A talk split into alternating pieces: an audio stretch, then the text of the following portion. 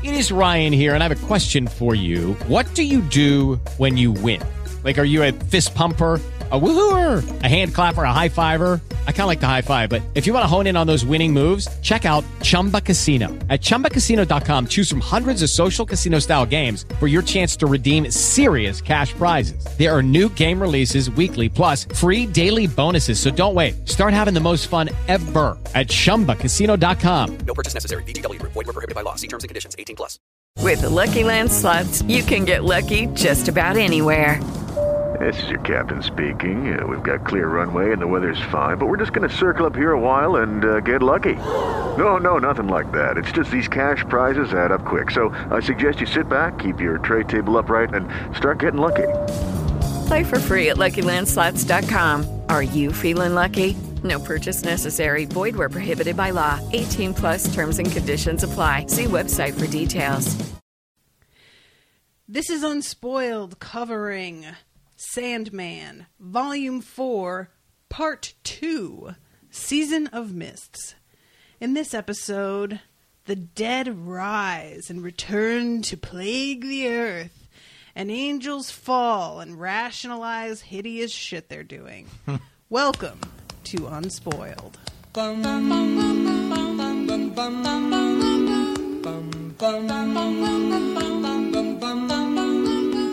Mr. Sandman, bring me a dream. Make him the cutest that I've ever seen. Give him two lips like roses and clover. Then tell him that Yay! Hello, everybody. We have uh, a, a special guest here who was on our original first half, and uh, and then I lost it because purposefully because I I hate him and I just wanted to not hurt his feelings by deleting him completely from the show. Your, your hatred for our special guest is legendary. So enjoy our next recording where when, when we re-record over this episode that I'm in. Nope, I Um, got I got you covered on the backup too on this one, so don't worry about it. Yay! Thank you, Miles. Um, so my name is Natasha.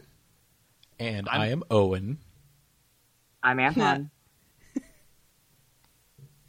Miles. No one's going to I'm, Mi- interrupt you I, I'm Miles. time, Miles. Miles. he said, flossing his teeth. I'm Um, not flossing. You should. You should be No. stunting and flossing. Not yet. Later. Um, I'm happy that we conjured Owen back from the abyss. You know, it took a lot of um, special ingredients and sacrifices to various gods and demons, but uh, Yes, but it was all worth it. It was all worth it. I, I'm I wasn't using that soul anyway, to be the honest. special ingredient was forcing a gay to purchase from Chick Fil A. Oh, we ate there the other day, and I said, mmm, intolerance. God. Yeah, I, I was like really having to come to grips with the fact that I was eating at Chick Fil A and had gone shopping at Hobby Lobby earlier in the week. Wow. Uh, I've become someone I don't recognize. There aren't a lot of options around here, okay, guys? It's a small town. Okay, um, I have a friend that is um, donating money to Donald Trump just so he becomes the front runner. Yes, that's what what's preventing Donald Trump from becoming the front runner is his lack of money. well, I don't know. He's he's being sued for his for that scam he did with the Trump University, so that's going to be interesting. Yeah, well, I just really cannot get enough of that guy. He is so fucking awful. And it's really kind of mind blowing that anybody could be that awful and be for real. Like, it feels like he's a Futurama character. Um, I, I He's saw I saw a thing on. head. yes. Oh yeah, I was comparing him to Richard Nixon's head. I'll chil- I'll sell our children's organs to zoos for meat. And I'll sneak into people's houses at night and wreck up the place. Um, no, I saw a thing on the internet comparing him to if a YouTube comments section ran for president. Yeah. yep. Yep. I saw that and I was like just blown away by how perfect that was. I, I got excited when he started running because I was saying that uh, it's the closest we'll ever get to that time in Superman when Lex Luthor ran for president. but then I was depressed because I remembered that he won. yeah, I was about to say, don't make we that don't- comparison because and we don't have Trump Superman to is save regular- us. I, I would be disagree with totally. Those were like- dark days. Sorry. No, it's okay. Um, I was. I just would totally be excited if he became the actual nominee for the Republican Party. It would be pretty amazing. I I would enjoy the hell out of, and I really like election years are the worst. So at least having somebody who's that comedically terrible would be something amusing to carry me through. I'm not sure I just want to hand the reins of the country over to Hillary like that, frankly. I kind of feel like Bernie's coming up and under, but No, fucking we'll hope see. so. That would be awesome. I'm all about Bernie. Feel the burn. Yeah, feel the burn. absolutely. Okay. Feel the burn. Moving it on. Moving it burn. on. Season of Mists, Chapter Four. What Um, politics? it says Chapter Four on that thing, and then it says Episode Four on the other thing. So I kind of like that he can't decide between episode or chapter because I'm the same way with my thing. So that makes me feel a lot better, actually. Thanks, because Neil. chapter Um, one was actually like the prologue, right? So Episode in chapter four. That's what I was saying, baby. It's like he can't decide because they're named two different things. Oh, gotcha. Um, saying that Neil Gaiman is flip flopping on the issue? He's a real John Kerry. Ah, Um, because issue one, the first issue of the series was was the prologue, right? And then we got chapters one, two, and three after that. It didn't say prologue. It said episode zero. Oh well, well, okay, whatever. Yeah. guys, I'm, Prologue. I'm gonna a get a lot of flack for this, but Neil Gaiman is not a war hero. Oh my god! I can't believe that you just went there. How dare you disrespect the troops like that, sir? Oh god. Okay. So this opens up with this really weird situation where I I was honestly so so confused for so long. um, It's terrifying. It really is. So, what it turns out to be, in summary, is that this kid, Rowland, uh, the dead come back. Three of them are the little shits that murdered Paine as a sacrifice to devils that do, do not give any shits at all. That was the best part. Like they didn't care. They they laughed. at didn't us. care.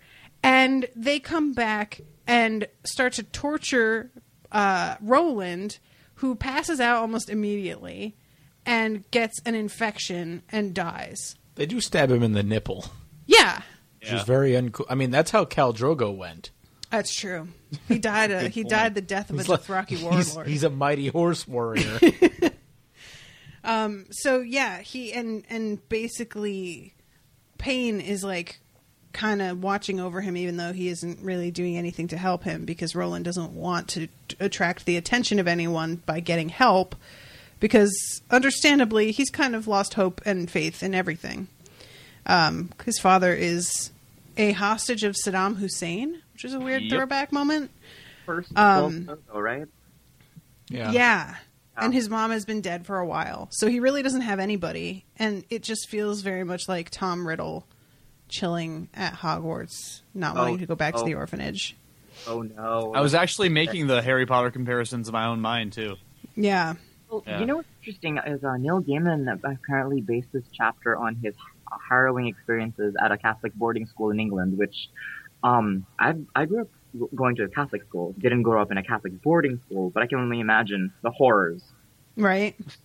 yeah, I mean, kids trying to conjure devils and stuff is like so. uh, That just is such a thing that it makes me think of when I was little and I would um, sleep over at my cousin's house, and her family was very Catholic. So for me, I wasn't really like fascinated by the whole devils or demons thing, but she was like really into it, and she set up this whole thing to like summon Bloody Mary and like look in the mirror and everything, and yeah, I was like totally flipped out by it. And um, there was this really weird moment in her house where I saw somebody in a white shirt walking down the stairs, and I called after him thinking that it was my uncle and followed him down, and there was nobody there. And I got completely freaked out and thought that their like conjuring had brought something to the house. Apparently, So- someone boring because he was wearing a white shirt. he was wearing a white t-shirt and uh, Adidas, and he had one of those pocket chains for his wallet. No, Well, I you know- just made that up. you know, what, you know, Natasha, I, I was I was recently made aware that you're uh, totally down with astrology. So you know, anything goes at this point. From my it's perspective, true. I, I I believe in ghosts, and I'm fine with that. So I still right. maintain that that was a ghost that I saw. I have a hard time with that Yeah, No, because I don't believe in anything ever. he doesn't believe in love. if you had that calzone from that one fortune teller. It's you know it's funny. Uh, after we recorded the Dream Country episode, Anton and I were chatting on Facebook about how we weren't sure how you were going to respond to this one because it was like you know because the Element Girl issue where Dream's not even in it, you know what I mean, and it has no relation whatsoever. And this one has a tangential relation to the main plot in that you know all these dead people coming back are the the result of Lucifer shutting down Hell. But uh, af- I'm curious. After you finished this issue, what did you think? Like, did you enjoy it? Um, I'm not sure enjoy is the right word. Like, Yeah. there were moments where I was impressed with. Uh, I mean, his dream that he has, where there's it's snowing the skeletons of birds that are still trying to Oh, yeah, fly. that's That's brilliant. I loved that a thousand percent. So there are little things like that where I was just like, "Fucking wow, well I- done, sir." I hadn't read this in a while, and uh, I was kind of dreading this because I always remember not liking this issue. But I really liked it this time. I like that it's a payoff for the fact that there is no hell anymore. Mm-hmm. Yeah. You know, that th- I think it's a lot less jarring than what happens with Hob in the middle of uh, the second volume. You know, where they I just kind of throw it in the middle of the story. This is like, no, there's no hell right now. Let's see what that's like, and it's interesting and really creepy. Like, I think this is one of the creepiest issues. The head, Very- the former very headmaster, the former headmaster that comes back to life, and he is upset at the fact that the form, the current headmaster is gone because it's break time. So obviously he's not, he's on break, and he's like, okay, well I need to, you know, I need to whip you youngins back into shape. So torture for everybody. Yep. that um, was interesting. And the whole like having people who have come back not have any irises to their eyes i really liked that detail in that he doesn't have to say anything or explain anything. Um so this matron picture this the uh oh my god what's the word for when it's the little square? Panel. panel that's the one. Um this creeped the shit out of me and i Yeah. kept staring at it just like it looks very much like the lucifer smile that Oh, he where she's gives- like grinning at the fr- Yeah. outside the frame. Yeah. Is it the Ew, part where she asks to, to, to come um, observe this dead child, the stillborn no one? it's when she says to ha- come have a cup of tea and we can have a bit of a natter Oh. and uh At the very beginning. it's the very beginning when you first it's she's the first returned person um so Mm, Is she, I don't think Wait, she's, she's not returned. returned. She's she's not No, she was there anyway. those are glasses. oh babe. i thought that she was the first one and that was why we were creeped out by her no, she's I just don't creepy. think so. so Oh, why do her eyes there. not have any irises Because She's she's wearing wearing glasses. oh it's reflecting. It's a it's a common thing oh in well that comics. changes everything Yeah, the headmaster's the same way. His glasses just look less sinister. She's But more like that creepy him old i can woman. tell because his glasses are clearly Yeah, I you mean, don't really hers are get- the same size as her Yeah. eyes so um okay I know Well- that like nobody will probably get this reference because I'm basically the only person who loved the hell out of the New Warriors back in the '90s. But hey, uh, what did you I love the new. Yeah, I love the new Warriors, bro. All right, so you remember Tai, the the villain from the first like arc? Yeah, like Tai is terrifying. That this reminds me of her every time. Like there's a there's a shot in in I think like New Warriors 25 or whatever of her like grinning just like that, and it creeps Yeah. me the hell out. Yeah. To anyone like Natasha who is totally zoned out of this because she doesn't care. Uh, basically, imagine if, um, and it wasn't the first arc. It was like several issues. It was like because it was like twenty or Yeah, like fifteen or something. arc, like it- but basically, imagine if you like were reading Batman and twenty issues in, Alfred turned out to be evil and a wizard. And a wizard. Wow. like an all powerful fucking demon god. That's who Alfred turned out to be. That's Yeah. interesting. So back to Sandman. Yeah. Well, so what did you guys think of how dated Death is in this outfit?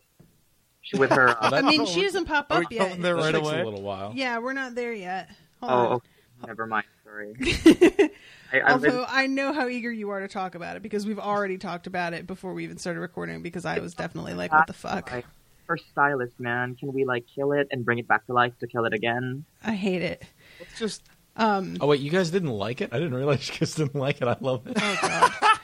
oh god. Okay, go, let's go back here. So, um, we have this weird moment with this Paine kid who is talking about his time in hell, and he is walking down corridors and can feel something behind him and he can never see it, but he knows it's there and he isn't able to run because as soon as he runs, it's going to catch him. So he has to just walk as fast as he can. And that goes on for 70 something years. Um, now, is he in hell because he thinks that he was part of trying to summon demons and that is evil?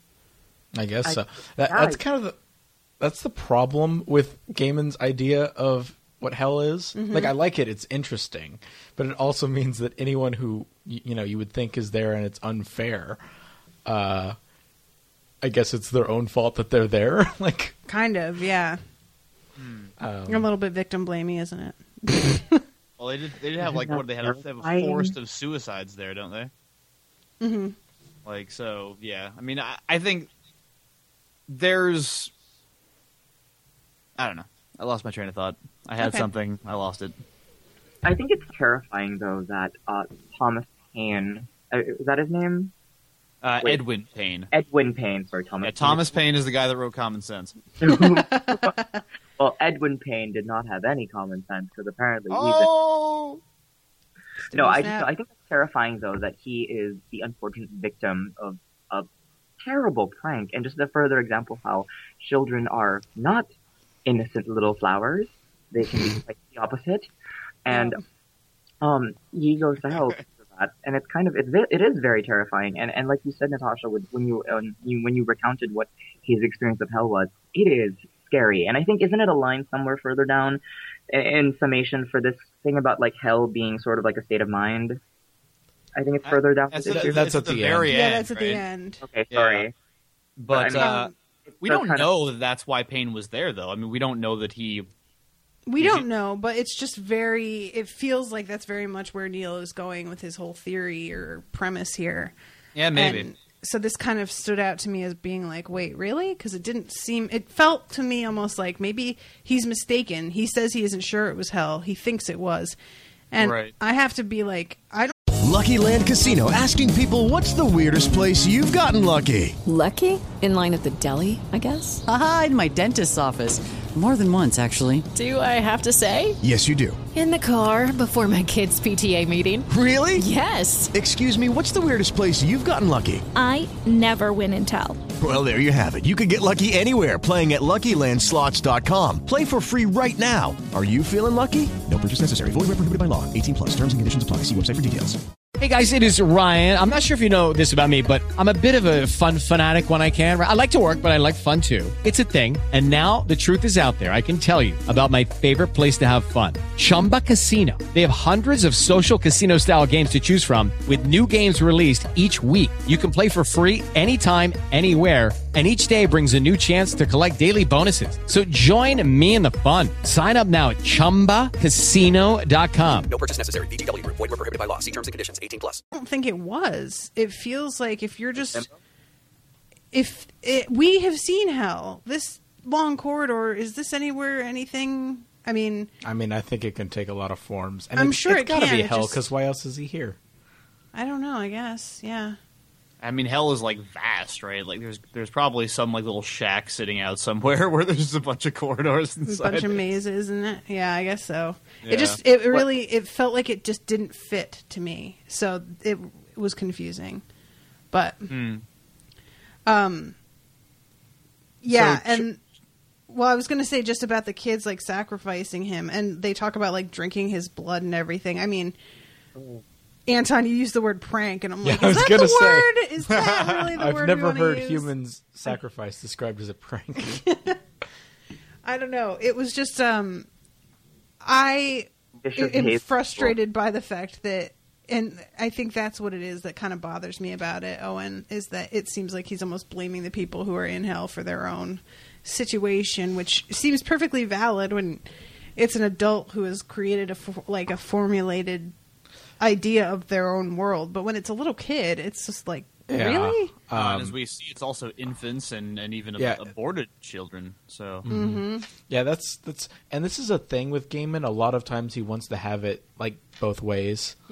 Um, in a lot of his other works, also like he'll kind of clearly define, you know, the rules of a certain concept, and then he'll also kind of want to throw in all the things that are associated with that thing kind of traditionally. Okay. And I also don't like it just because I find it's a little too like uh, psychological, you know. And I'm just like, mm.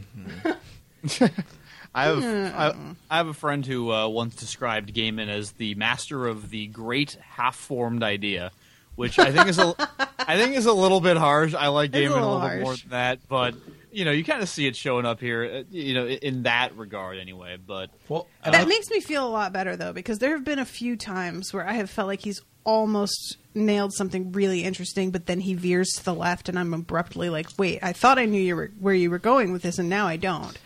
So, and and not in that it's like a plot twist or something, but just like the concept seems to not line up with Right. what's happening. Yeah. So, if you don't I mean, like that, don't read Ocean at the End of the Lane.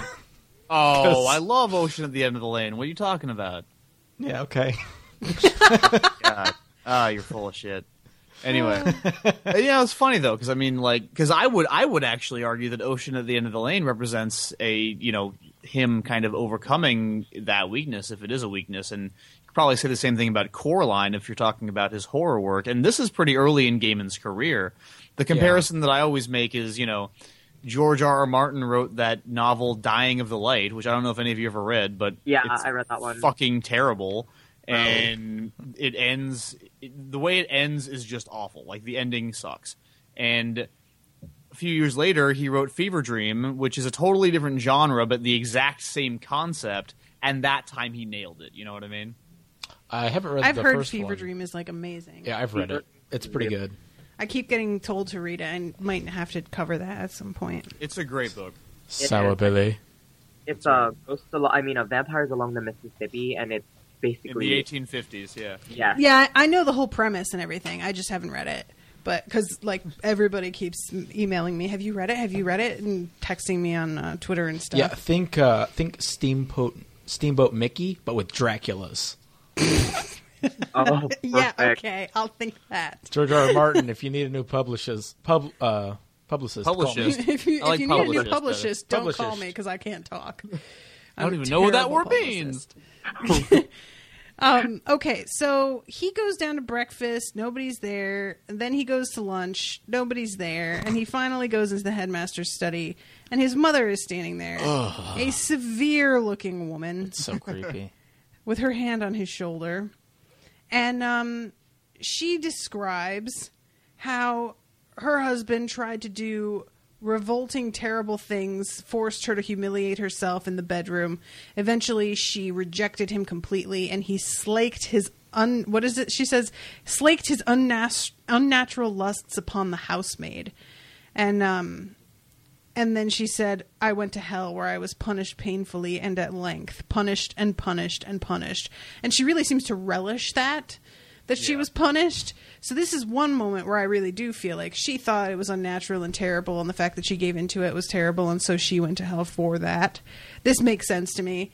Um, yeah. And later you got the headmaster going, like, I learned such things in hell. Oh my god. Anyway. Um, and when he when she's arguing with him about smoking, and he's like, "I'm the headmaster. You are nothing of the kind. Your mother's little boy." Oh, So creepy. yeah. Oh god! Oh, and she grabs the pipe and kisses him on the forehead. Mm, And I love the I love the line at the end when Charles is walking away when he's like he found himself wondering about insanity, but adults were strange and he had few criteria by which to judge them. yeah, I enjoy that line a lot. I've felt that way still. And I did Um, like Crazy? I don't really know. So Oh. the matron is in the sanatorium, and uh, she is holding two babies, Ooh. Well, a baby and a half. a baby and a half. One was a cot death. Uh, what is what does that mean? It means crib death if you're yeah. old. Okay, Old so it was like SIDS probably or something like that. it's this. when you die in a cot instead of a crib. That's that, it. that baby is terrifying, and yet I, I had forgotten about it, and I I was half shocked, like half giggling. it Well, was, Um, oh, and then the it's second one is her brother who was never born because she got German measles, Yeah. and uh, he was stillbirthed or whatever you want to call it. She And she's miscarried. She's like, "Say hello to Charles, baby." The baby's like, "Hello, Charles." Oh my god! See, I I always read that as her like going, "Hello, Charles." like we're using him as a I puppet. I totally do because why would that baby talk? Uh, that word I mean, bubble is coming from below baby. the frame, sir. It, Yeah, Yeah, I it think it was the baby, but it is, but that's how. Just because it's weird to me that a baby talked. Like I had forgotten in volume one that that baby talks. But when the baby talks in that, like I always picture it having like an adult voice. I like that there's ellipses after it, so it's hello, Charles, which is like even creepier to like me. like he's Magneto. yeah. Was, what's that, Anton? Oh, I said the speech bubble is, of the baby is so malformed, so it already makes you wonder, like, its voice kind of is messed up too. Ooh, yeah.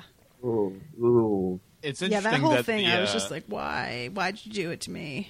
The headmaster has his mom come back, whereas the matron has her kids come back. I don't know. That, that struck, struck struck me as an interesting dichotomy. Yeah, mm. and, and I will say that, did you notice the quality of the dead? It kind of was reminiscent of any, did any of you guys read Blackest Night? The DC, that DC event of a couple years back? I did. Mm-hmm. It got me back into comics. Oh, okay. Well, it, it I liked how it's the you know it's like yes the dead dead dead shall rise, but they won't return to like a very like pristine state in terms of the way their bodies are. So it is kind of disconcerting that it's like rotten vocal cords and jaws hanging and ooh. Hmm. So they're like zombie bodies, but they have conscious minds. Yeah, basically the premise between Black behind Blackest Night was okay.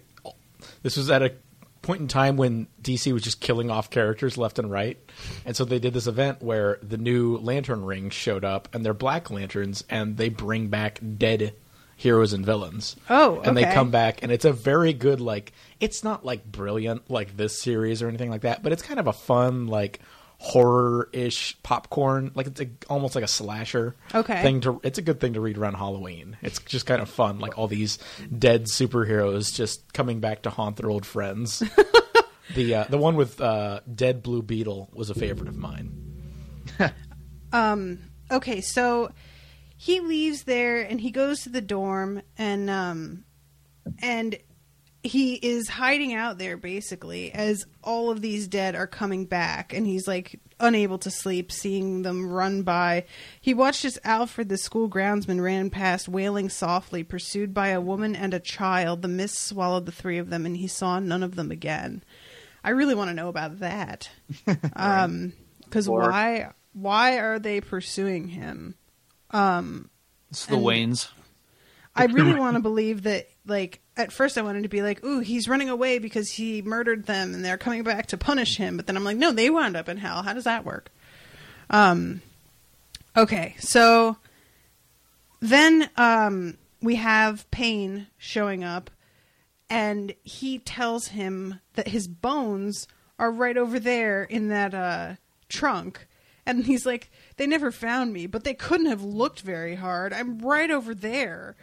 Um, They and hardly like, even you can covered still their see tracks." the circle they drew on the floor. Come on. Oh. I love his incredulity over this. we're going back and forth, right? Like this is kind of flashing back because we start with him with Paine in the attic dying, and as it goes on, we we go back to how all this happened, like the past week's worth of events, and periodically return to he and Paine in the attic.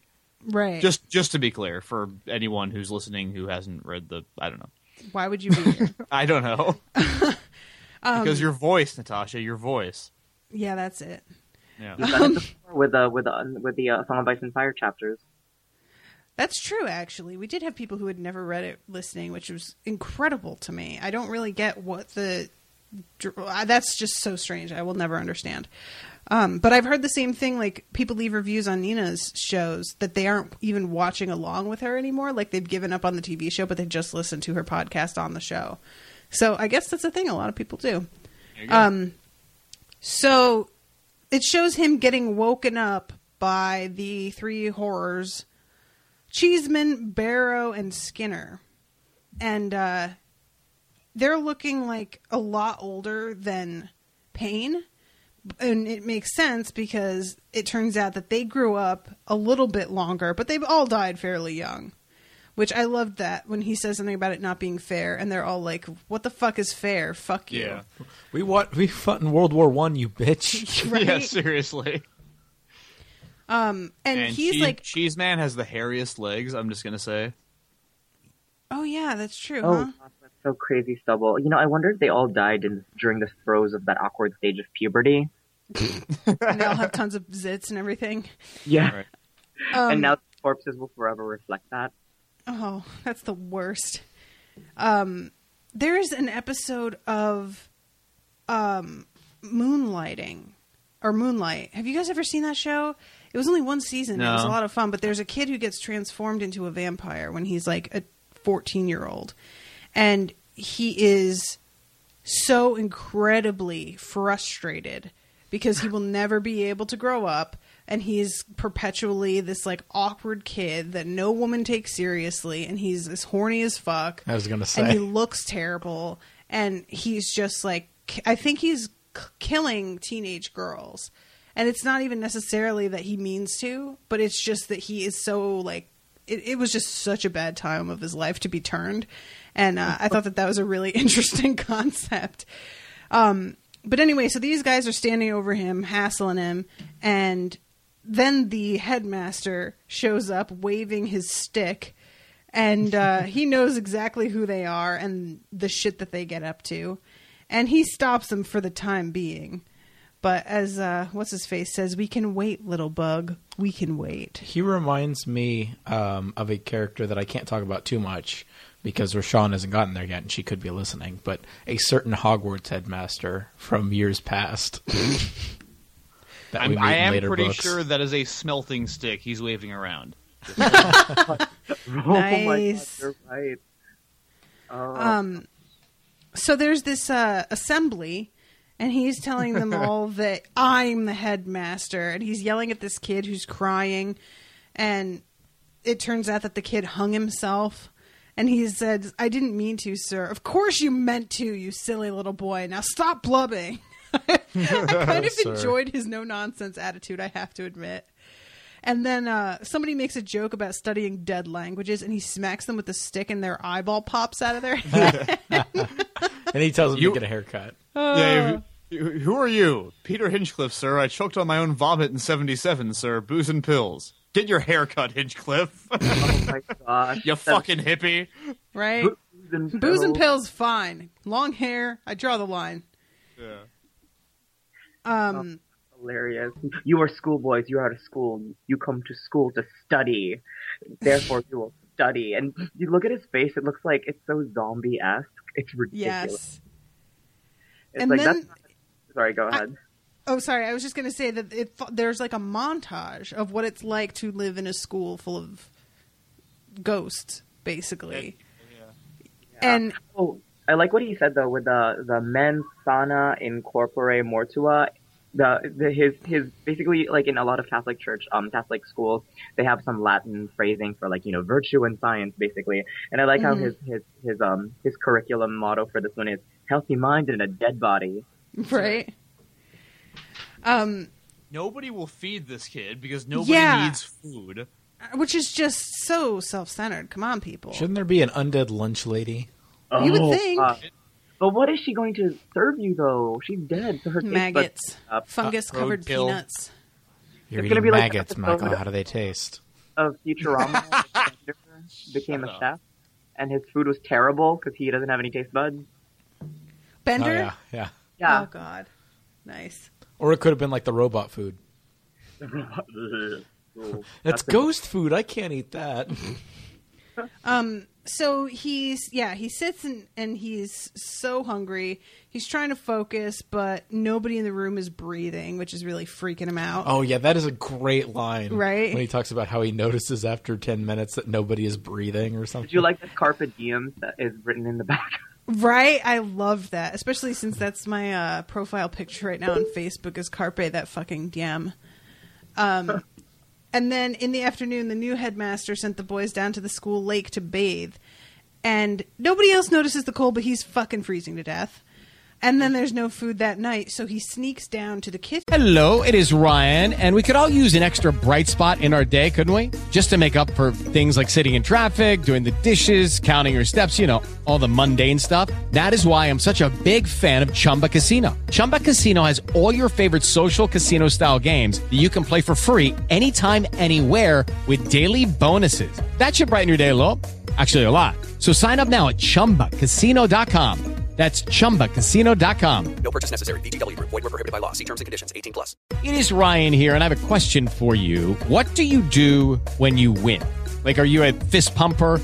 A woohooer, a hand clapper, a high fiver. I kind of like the high five, but if you want to hone in on those winning moves, check out Chumba Casino. At chumbacasino.com, choose from hundreds of social casino style games for your chance to redeem serious cash prizes. There are new game releases weekly, plus free daily bonuses. So don't wait. Start having the most fun ever at chumbacasino.com. No purchase necessary. VGW Group. Void were prohibited by law. See terms and conditions. 18 plus. kitchen to get himself something to eat because nobody else has even thought of this concept.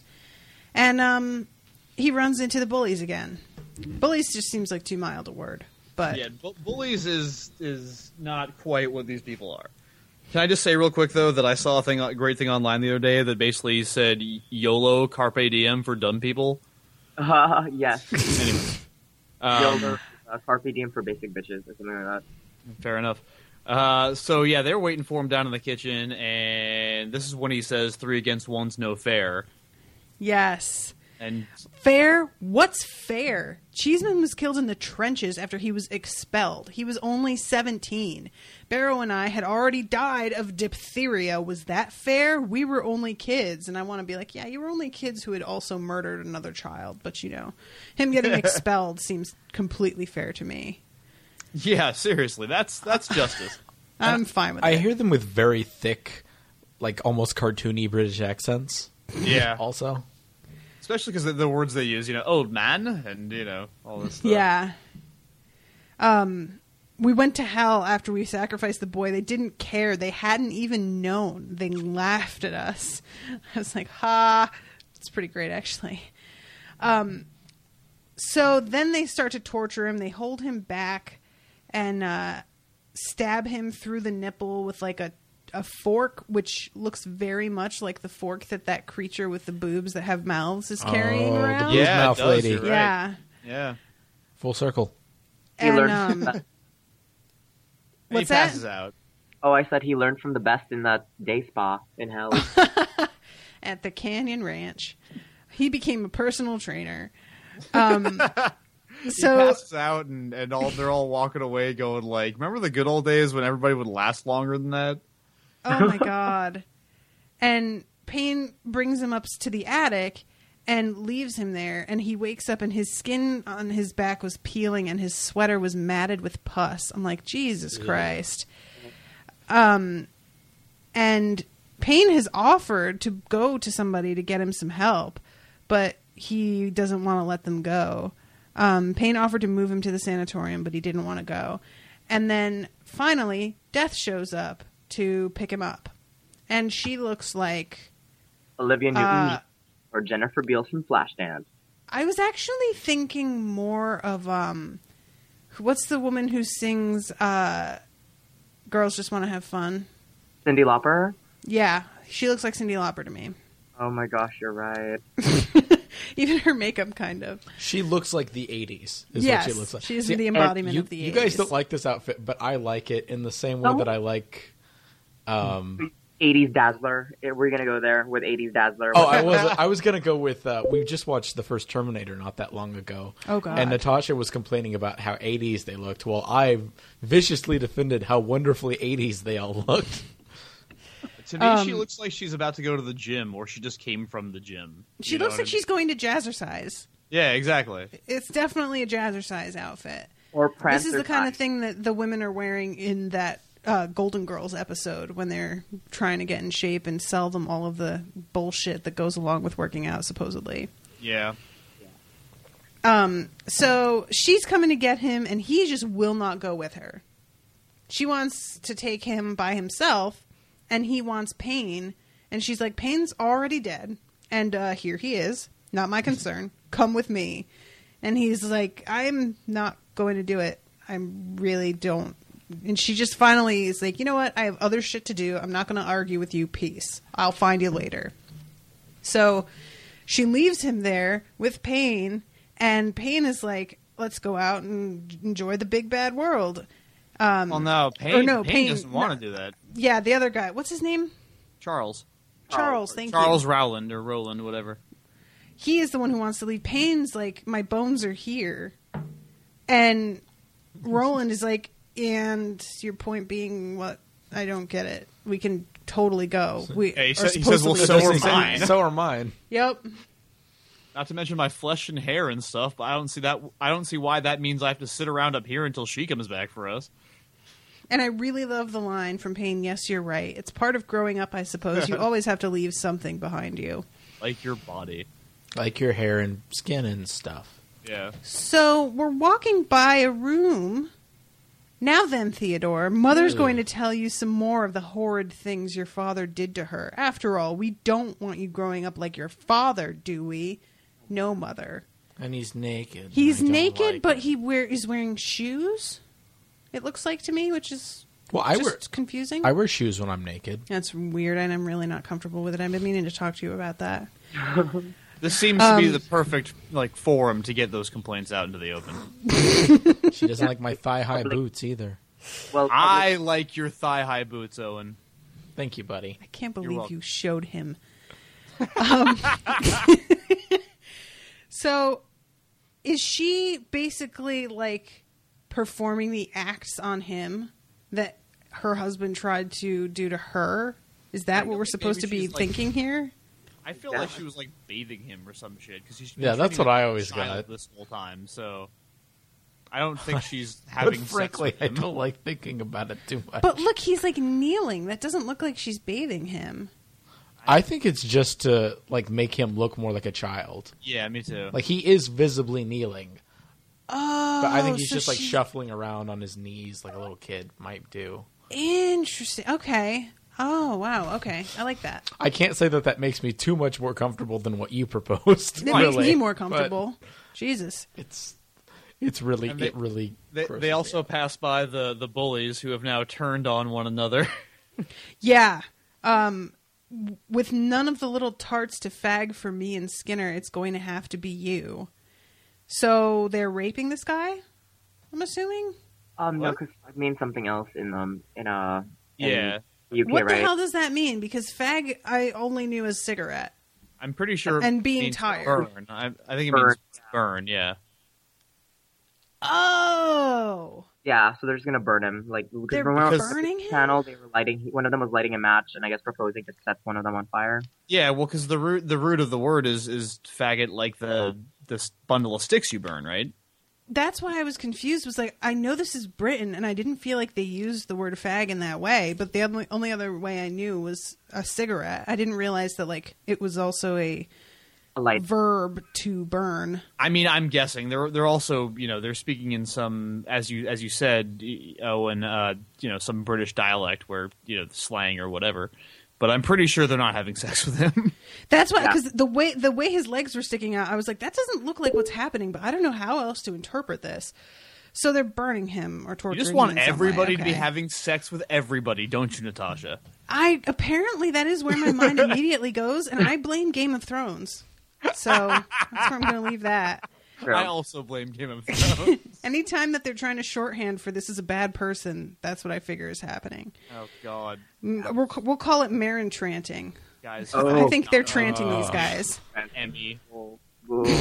All Oh, Yeah, Emmy that is nominations that piss is me off so insane to me. What the Meryn Trant scene? Not well. I was more upset by. Well, but we're not going to talk about season five of Game of Thrones. No. No, I, I was just going to say that. I'm amazed it was nominated for so many Emmys. Yeah. Which, even taking out the some of the major things you guys had issue with, just its overall quality was just not good this season. When the- I've been listening to some other picked out- podcasts. Sorry, go ahead, Miles. I was gonna say the episode like like they could have nominated some of the better episodes for awards, and I would have been okay with that. But they nominated the rape one, and they nominated for writing the one with the bad pussy line. So I'm like, what Oh is my going on God. here? They must God. be ba- paying somebody. you want to marry the good girl, but you want the bad pussy. Did you have to good say it again? I just oh god. No. Bad pussy. um, um, Uh, you know, I, uh, sorry, Ma, uh, sorry, Anton. Go ahead. Oh, I was gonna say this. Uh, this uh, um, this issue was the backdoor pilot for um, for the Dead Boy Detective series. So this uh, season of Mist has actually had two spin-offs. One was the Lucifer standalone series, and then um, there is a Vertigo, short-lived Vertigo series starring Charles and uh, and Paine. Oh, really? That, that sounds pretty rad. I had no It is idea. a little rad. Because I I, felt- love their little philosophical conversation they're having as they walk off. You know what I mean? I find that very enjoyable and a nice little uh, palate cleanser to all to to the fucking ghost story. You know what I mean? Yeah, but apparently for about I think it only lasted 24 issues, but they had um they basically had adventures on Earth solving mysteries. It's actually a Okay. decent run for a spin-off. so they're like the Hardy Boys, but undead. I, I was I was Undead. picturing Ghost Stand by Me. Oh, that's so true. It is Ghost Stand by Me. So yeah, but it's interesting that they this actually spun out of this uh, issue. Yeah, I thought that this seemed like he was setting something up, but I just figured it was going to be for him to write more in later issues. I didn't realize it I, was for somebody else. I can't else. remember if they ever show back up. Um, well, don't- if they I do, don't don't remember tell me. I don't want to hear it. I, I don't Um, remember.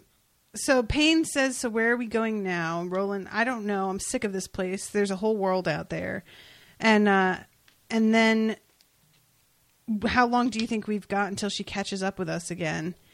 And then I think Like, I we've know. learned We- all we're going to at school. So let's just see what life's got to offer us. I love the bit where he's like, "We might as well make the most of it. Just take it as it comes." And Paine's like, "Death, you mean, or life? Eh, either. Whatever. Either one doesn't matter. We're we're walking down this road now, right? So you know, let's just do that. I like that. Let's go poke a dead body with a stick. That's right. We're kids. And um, Paine has been asking him, "Do you think they'll ever go back to hell?" And Rowland says, "Go back? I don't know. I think hell's something you carry around with you, not somewhere you go. They're doing the same things they always did. They're doing it to themselves. That's hell." And Paine, I don't think I agree. I think maybe hell is a place, but you don't have to stay anywhere forever. I like that line actually. Yeah. because he was like, Yeah, "Yeah, maybe, but I was in hell, and I have my own Yeah. ideas of what hell is right? like." You weren't there, so you You know, know. Mister didn't go with death. I was there for a little while. um, So we're back at the dreaming, Yeah. and uh, people are all so showing long up. bullshitting on that issue. Sorry. That's okay. it was quite an intermission, but now we're back to the main Yeah. story. and everybody is at this feast all talking to morpheus and it's really amusing how each of them tells him hey man um, can i can i like talk to you like just the two of us later like at some point you know when you've got a chance like they think that they're going to have this secret aside with him that nobody else is really going to get Right. I was under the impression when they all showed up and he invites them all in and they're all eating together that he was just going to like sit on a throne and have them present their ideas in front of everybody and him so that all of them knew each other's business. Having them do it privately puts a whole different spin on things. Yeah. But it's just interesting to me that they all seem to be like speaking to him about seeing him alone as if they think it's such an original idea. right. Yeah. Um, you um did you also forget the latecomers to the party, by the way? Yeah, the fairies. oh Uh, yeah, Clor- uh, We Cluracan and Nuala. Voila. Noala, yeah. Man, typical fairies coming in anytime they want. I fucking love Cluracan, dude. He's he's great. I love him to death. Um yeah, these two I was super I'm I'm very curious about where they're going to go with that later on, but we'll see, I guess. Um oh, and you were trying to say something. What was it? Oh, I was just gonna say you were talking about how you thought like they were gonna have this big meeting like out in the open about where everyone. Th- and I always like I forgot that it happened the way it did. I thought that's what was gonna happen. You know, when they're all assembled the next day. You know, I always Ah. get the impression that that's what's gonna happen. And so like Oh. all these people are thinking that they're like you know getting in before they have the big meet. And then when Oh. everyone's ready to have the big meeting, you know, because there's some people who don't show up on this first day. They Yeah. show up on the second day, like Merlin and uh, Yeah. like some other Oh, yeah. random people. Um, and then I, that's what I really like about when he just shows up and he's just like, "Yeah, party's over. I'm giving it to the angels." yeah, and everybody's like, but but um so this is there's this like uh This whole issue whole is basically series the party, right? Interactions, It's yeah. amazing. Um, We have can fucking talk Thor trying to hit on Bast, about- who just looks offended. Do you want to play with my hammer, eh, Miss Pussyhead? It's called Mjolnir. If I rub it, it gets bigger. It's true. Oh my my gosh! God. like, are we just giving up on phrasing?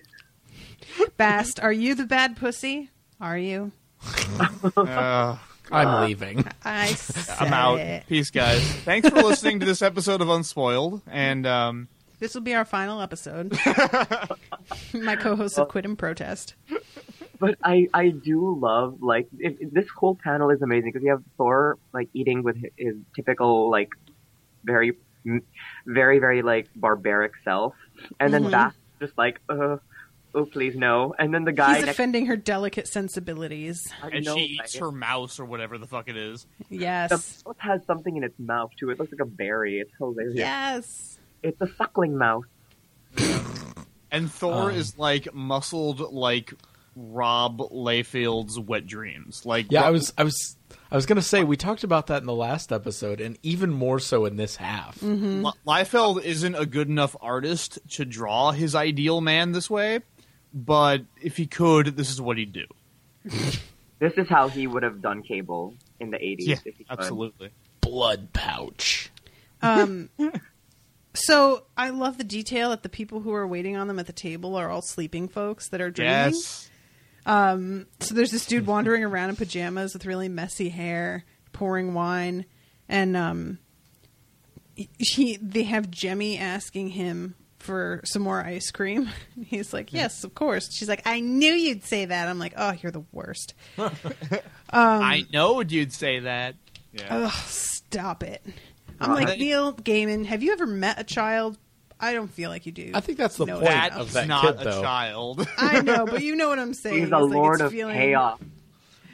He's like, uh, Yeah. what was the name of the of the cousin who came to live with the Brady children in the last? Hey guys, it is Ryan. I'm not sure if you know this about me, but I'm a bit of a fun fanatic when I can. I like to work, but I like fun too. It's a thing. And now the truth is out there. I can tell you about my favorite place to have fun. Chumba Casino. They have hundreds of social casino style games to choose from with new games released each week. You can play for free anytime, anywhere and each day brings a new chance to collect daily bonuses. So join me in the fun. Sign up now at ChumbaCasino.com. No purchase necessary. VGW Group. Void were prohibited by law. See terms and conditions. 18 plus. Okay, round two. Name something that's not boring. A laundry? Ooh, a book club. Computer solitaire, huh? Ah, sorry, we were looking for Chumba Casino. That's right. ChumbaCasino.com has over 100 casino style games. Join today and play for free for your chance to redeem some serious prizes. ChumbaCasino.com. No purchase necessary. Void were prohibited by law. 18 plus. Terms and conditions apply. See website for details. Season. Oh, the one who lived, he lived in the attic, right? Yeah, he's not an actual child. He is a like cartoonish idea of a child. Hmm. Yeah. Well, there's the I, I I also really enjoy the the dreamers that he's brought in to to serve these guests while they all think they're having a dream about serving all the gods of mythology and shit. Well, they are And, having a uh, dream about that. You know, I know. That's what I'm saying. And the uh, the there's also a young woman in you know in kind of scantily clad at night clothes, and the other dreamer waiter seems kind of into her. And he keeps Oh, asking her like, like, what's her name? Like, I know I've, what's your name? I know I've seen you before, but you know, I don't know. The whole thing kind of reminds me of something Tarantino likes to do in his films, which is like throw in random shots of people that clearly have their own thing going on outside the plot, but he's mm-hmm. totally not going to explain it. Mm-hmm. And again, I, I I don't remember if these two ever come back, but here at least they it's just they're gone, and that's it's a little weird little side plot that you know is just kind of there. I like it think- because. Sorry, Anton. Oh, it's This is okay. the problem with having four hosts. I've said it before. It's okay. Uh, I, I just wanted to say that. Um, do you think his staff is pissed that he's outsourcing their jobs? Aren't they his staff? Yeah, but I mean, no. These are regu- aren't these regular humans that are? Yeah, in- but aren't those aren't we his staff basically? Well, where's- our where's dreams Jack are his servants essentially, right? Where's Jack Pumpkinhead? I thought Yeah. that I don't know. He's also got like his weird, like the, all the weird dream, not not dreamers, but dreams that work for him. Um, Yeah. I just I just like it because you've had a dream like this, Yeah. and you've tried to explain it to someone. You're like, I was, I was, I was me, but I wasn't me, and I was a waiter, but I was serving all these people at this party. And Thor was there, and a cat lady. And this guy was hitting on me, but I was like, I have to serve this food, and he just wouldn't leave me alone. It's like, it's great. Um, so this dude uh, from Fairy has pulled aside Morpheus and is offering him Nuala, his sister, as a gift. Um, first of all, can we talk about the weird ass scrunchie on top of Nuala's head and her hair covering her whole face? What in the fuck is happening That's a with really that picture? weird drawing. This whole like, I really have to agree with Owen when he said that he wasn't as big a fan of the art in this. No, I wasn't talking about this issue. I Oh. think this issue's fine. The this last, issue, I really was getting the irritated last a issue couple is times. the issue I have problems with. I don't know what she's drawn. It looks like she had put her hair in a ponytail, took a nap, woke up, and went straight to the party. And her Yeah, I hair has know. just gotten bananas. You know who the don't know artist is going on on there. this? Kelly Jones. It's another is Kelly not. Jones issue. Is it really? I thought I it thought is. uh, I thought somebody said that that was the last one he did. That one. No, he does most of the ones in this volume. I'm pretty sure he does this. Or one maybe also. this volume was the last one. Kelly Jones is actually much reviled. He did a lot of art for Batman in the '90s, and he's the one who gave him like three foot tall ears. Oh really? Oh my god. Yeah. Bunny Man. Uh huh. Oh yeah, it is Kelly Jones. You're right. Well, that's that's that's weird. Huh. Yeah. I don't know. I mean, maybe it's another instance. It seems to me that once again, you know, like her hair is covering her face because that's not important because tits. Right? That's pretty much exactly what's happening. Yeah. And it But- just kind of amuses me that they're like, let me try and seduce him with this sexy woman. And I'm like, you know that he sees naked people literally whenever the fuck he wants. Like, Yeah. this isn't really exciting for him. But I You know, like they're thirty just- they're percent of people it- sleep in the nude. They're, they're trying it because it would work on them. You know what I mean? Because they're I fucking guess they're, so. they're the Fae. So Yeah, but I mean, this backfires on them anyways, as we find out later. Yeah, absolutely. So, but I, I- he's I do- Cler- Cluracan is uh wants him to leave hell empty because the fairies have to sacrifice nine of our wisest, our most beautiful to them uh, every seven years. Yeah. So, um, So- what is- Lucifer is Victarion Greyjoy all of a sudden. That's what I thought about when I was re- like rereading this this week. I was just like, wait, this sounds familiar, and I'm like, oh but god. it doesn't feel Are you like that's Lucifer's deal. Like if he's gone and they're still going to have to do that, it doesn't feel like Lucifer was the one who made that deal. It feels like somebody else, the creator, Beelzebub I guess. Like Yeah, something and the- And did the nine of the wisest, most beautiful, like, think that they deserve to belong in hell? Like, that's kind of what I was talking about with, like, wanting to kind of cram everything in and have, like, a weird central idea of what hell is. Well, but they, I don't think they're there because they deserve it. They're there because they have to be, right? They're there because they're sent there, not because they're actually in hell, like they've died. Yeah. So yeah, I don't really think that's the same thing as the internal inconsistencies because Well- that's not really like the same intention from the start. Well, that's kind of my point. Like, Gaiman is, you know, at first saying that this is very clearly what hell is and all about, but it's also the place where fairies get sent for some reason. Okay. All right. Um well, let's move on, shall we? We go back to the feast and um she's eating some flower blossoms and he's having wine and um Everyone's being stereotypical. Like, um, Susanoo Mikoto is eating rice wine and eats raw fish, and I'm like, how Japanese of you. I'm Ancient like, right? Japanese. And Anubis Anubis- eats. Human, Human- hearts. Vintage Anubis. Gosh. Oh, oh, oh, and can we talk about the flirtation? Well, there, there is a flirtation occurring between Choronzon and the Merkin mother of spiders. Oh, does that I hurt? really her? hated it. It is so gross. It's so Yeah. gross. Is it as gross as their like sex scene later? Well, No, no, it is not, Miles. I ever been at a diner like after the bars close and you you, you and your friends really want to grab food before going home and you bump it enc- encounter that one awkward couple that's super drunk and way into each other in public? I mean, Um, I'm pretty sure we've been that couple. What, what you mean? Who? What? Yeah, she's Owen always stabbing me in the hand, and I'm always drinking my own blood. yeah. Um, and then we have the awesome Lord of Order who is getting his dinner poured into him. Um, which it looks like he's eating uh, shredded, like something that went through the shredder, which I really enjoy. He's just, it's just all sliced up social security forms and junk mail. It's a lot Jimmy of just like has a mountain of ice cream. And then we have the angels who are chilling and watching and not saying anything. And uh, ignore me. their feet do not touch the the ground because they're too good for it, basically, which is so snotty. Don't even get me started. He says so later. Remiel does, but we'll get to that. I love the you know every issue uh, in season of Mist has the little um you know in which descriptions right Mhm. you know in, in which a banquet is held and of what comes after blah blah blah. Cons- and, and I love this one because it says concerning diplomacy in bedrooms, blackmail and threats, and an unusual recipe for sausages. Oh Which I saw, and then I was very disappointed that there was not an actual recipe, and it just turns out that it kind of happens, and we don't even see it, which was confusing. There's a recipe. It's Abel. It's Abel, yeah. Ingredients, Abel. That is It's the some second born. Hannibal, That is some Hannibal crap right there. Now, one, like, Abel, take one it. Abel, kill, and make into sausages. What? The end. Um.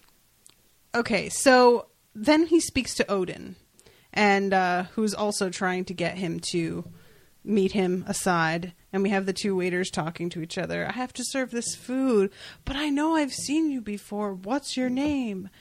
Um, and then we have fucking uh, little shots of the angels and the two demons, but they're like um, Th- Thor is still pushing Bast, like the speech bubble is kind of interrupting Yeah. each of those scenes, and he She keeps pushing her, too. and she finally slices him with her claws. And he's like, "Well, you didn't have to be such a bitch about it." Oh, such a fucking frat boy, Women, I'm a god, but they don't care. You're just like Sif. right? I Oh love that so much. Um, so the entertainment, the amazing Kane and Gregory with Abel. I didn't notice Gregory. His little paw, his little foot is Yeah. sticking out. You see it in the Aw. side from I behind call, the curtain. I call my first Ah, trick okay. sawing a fat ninny in half. He's such a jerk. I hate him. He's the worst. Um, Goes Poor to show you Abel. don't learn anything. Like he didn't learn anything from his time with Lucifer being treated on the opposing end. He's just back Sir- to being an asshole. yep. Yeah. Or for the other like six million years that he's been alive. Yeah, exactly. Like if that was that was the one time he happened to meet somebody who could fuck with him. You know what I mean? Um, so then we have Susanoo no Mikoto. Is that how you say? Yeah. Oh, Um, Susano Onomikoto. We have this little montage of him basically telling everybody that he- he'll talk to him later. Yes. Um, And you so- get a little hint of uh, how he appears a little bit differently whenever they like come up to him, Yes. which is neat. Yeah. Um, I really, really love too that the box has like little Fortune tapes, like speech tapes. It's almost Yeah. like a, a label maker or something, Oh. which really goes well with the box theme, which I personally enjoy and wouldn't mind a label maker. Hint, hint. Um, I like I like that Jem- Jemmy is constantly commentating on the entertainment. Oh, Oh, look at right. the fat man. I like him. It's funny when he shouts and shouts. I think I must call him Mr. Shouty. Ooh, she's super creative and not irritating at all. Um, She's a kid. no, she's Kind- not. You all said she isn't. Well, she's okay, kind of I- she's kind of a kid. She's not. Kids are not that terrible a lot of the time. Many kids are way more interesting than that. I'm sorry. Do you work with children? You're I not. have. You're not interested in children. I never said I was interested in children. I said they can be way more interesting. Okay. well, I But think we can should all strike be bad. interested in children from the record. Um, although we did have your uh, niece or whatever you want to call down one day, and even your grandmother was starting to be like, "Yeah, yeah, shut up and eat your food." so that was kind of amusing because his grandmother is the most patient person. But um, okay, so we have uh, Bast getting all pissed, trying to act like she's going to Morpheus in order to complain about Thor, but really it's because she just wants to get his ear too. Um, I left And- him laying under the table chanting some song to himself. It began, My hammer has a huge hard handle. oh God. Oh, it's terrible. And then she was like, "I tell you, the drunken oaf proposed to make love to me." She's like, "I am the queen. I am the goddess of cats. Excuse me." Yeah. Um, I don't Fuck think so. off. Um, so then we have the uh, really creepy head of Abel. um, Oh, it's Mr. Shouty. He's a pooey man. What's that? Yeah, I don't. I do That- hate that line. That's Jimmy. Yeah. And also, But- let's let's not forget as as this continues on, the the, the flirtation between Choronzon and the Merkin escalates. Super yeah. uncomfortable. And for my next trick, Gregory the mincing machine, please. Oh no. so then we have the weirdly brief sex scene. Um, it's great. it's like, oh, okay. So let's talk about the fact that um she has these like very muscular, masculine, almost hairy looking legs in one moment, but then she It's looks explained super, super Agnes. womany in a, like a second later. Um, and then yeah, the spiders start to crawl down and up and around and Yep. spin their mighty web. And then uh, turns out that Choronzon is going to be the gift that they offer to Morpheus. The other So- gift. Yeah. Yeah, the second gift, which I guess lines up with what you said, Miles, in that they're doing what they think they would want that Right. would work on them. Because once again, they should know better. This would not work. He isn't Right. like. He doesn't. He's moved on. He's not interested in punishing the guy that like almost beat him and didn't even beat him. That almost beat him forever ago. Let's just get it on with our lives. Is what I'm pretty sure he would say. But Yeah, no, they're, I, I think he's totally, completely unimpressed by that. He's like, what the, f- what? well, he saves him at that? the end. He's just like, Yeah, yeah, well- come on. Because he doesn't deserve this shit. Um, I was hope. I really love. So Kane is holding the fucking sausages. Did Mr. Shouty really be sausages? Thank you, everyone, from myself, my assistant, and the stooge. I'm the amazing Kane. If you enjoyed the show, tell your friends. If you didn't, I trust you'll get throat cancer and die without ever again uttering another word. Good night. That is possibly the best thing, and I'm pretty sure I'm going to have to end every podcast with that from now on forever. yeah, That's how you deal with critics. I'm going to just copy paste that into my Facebook replies to people's sh- shitty comments. I was just a little surprised by that because th- his audience is all composed of people who could like murder the shit out of him in an instant. Uh, probably like it's supposed to be part of his act. Oh, No, Kane, what a They wild can't. guy! They can't Oh, murder the shit out of him. because he's got, the mark. He's got the mark, babe. He's Oh, yeah. protected. What happens if you kill Kane again? Seven times happens to you, or whatever. Yeah, something Yeah. like Um, you get made into sausages seven Well, times. they could they could dangle him by his hair for a bit. He doesn't like that. That's true. Yeah, if if you are the devil. But uh, he concludes the banquet. I love his line where he's like, "I suggest you leave this room at this time. It will cease to exist shortly." I really enjoy that he keeps bringing that up. Like, this room will cease to exist. exist. Please follow the flame back to your room because if you stray, I can't guarantee your safety, and I don't want to see you harmed. So make sure you just follow And my he- instructions, guys. Okay, he really please. does make a point of emphasizing to them that like this is my place. I am God here, so don't do Mhm. anything stupid. And Azazel still doesn't fucking get it. Mm-hmm. Anyway, Well, I mean, when demons gotta be demons, right? yeah, Demon's got a deem. He's got a deem. demons going deem. Can I can I just say that so the the light appears to guide them to the room, and Thor, I love his speech bubbles have just descended into chaos. Yes. He's so Nothing- drunk. Nothing special doing flames. Anyone can do flames. I, Oh, I, I, I can do lightning. That's this bloody hard. Also, he looks like he has he not turned into just a pile of flesh? Yeah, you can barely like tell what's what. I'm wondering, potato. like, I'm. I kind of feel like there's no way that Thor's mighty hammer looks like anything compared to that mountain of human being attached. Well, Sorry, his hammer Thor. is lying right there next to him, and it's Yeah, fucking you see it. tiny still. It's it's like a gavel. I know Yeah. that's kind of my point. Um, And I also love that that apparently Odin's trying to convince Loki to try and trick him, and Loki's like, "No, that's not gonna work. Sorry." yeah, Well, I really appreciate I- that. He's like, yeah, you could never trick him. What do you? And then he tries to. I'm like, okay, Yeah. you just Yeah. forgot yourself.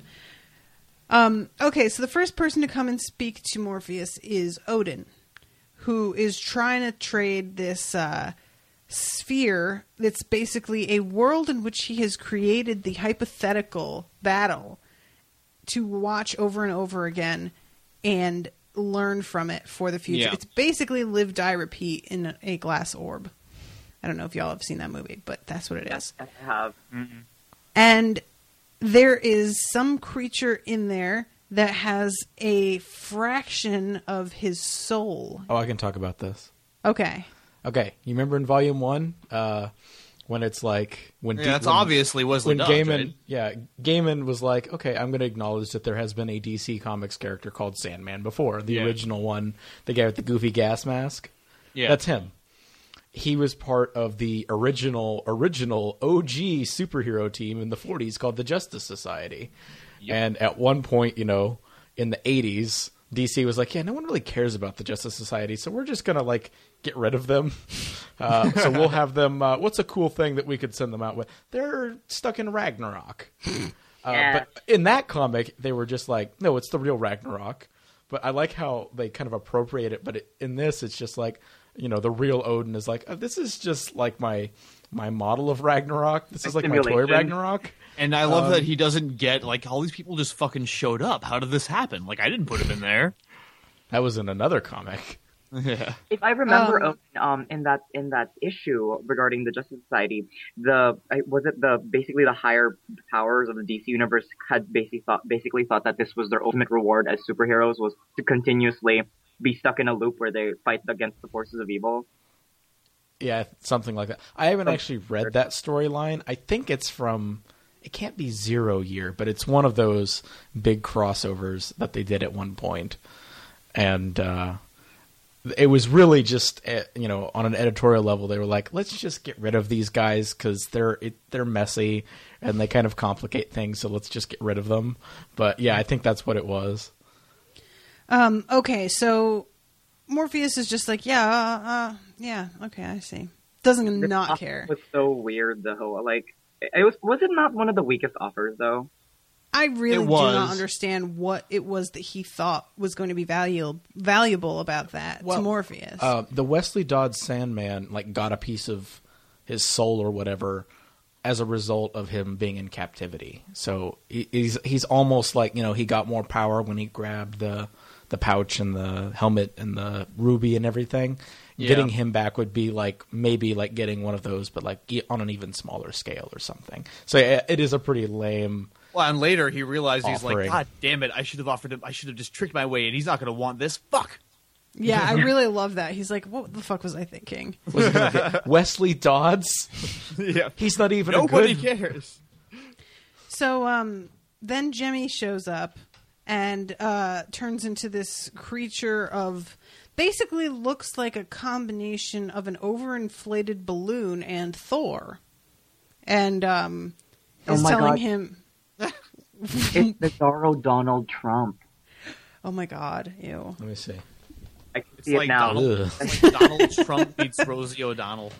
Oh no, um, Rosie O'Donnell Trump. Rosie O'Donnell. Yeah. Um, so he's like, "What are you offering me?" And Jemmy's like, "I'm not offering you. I'm threatening you."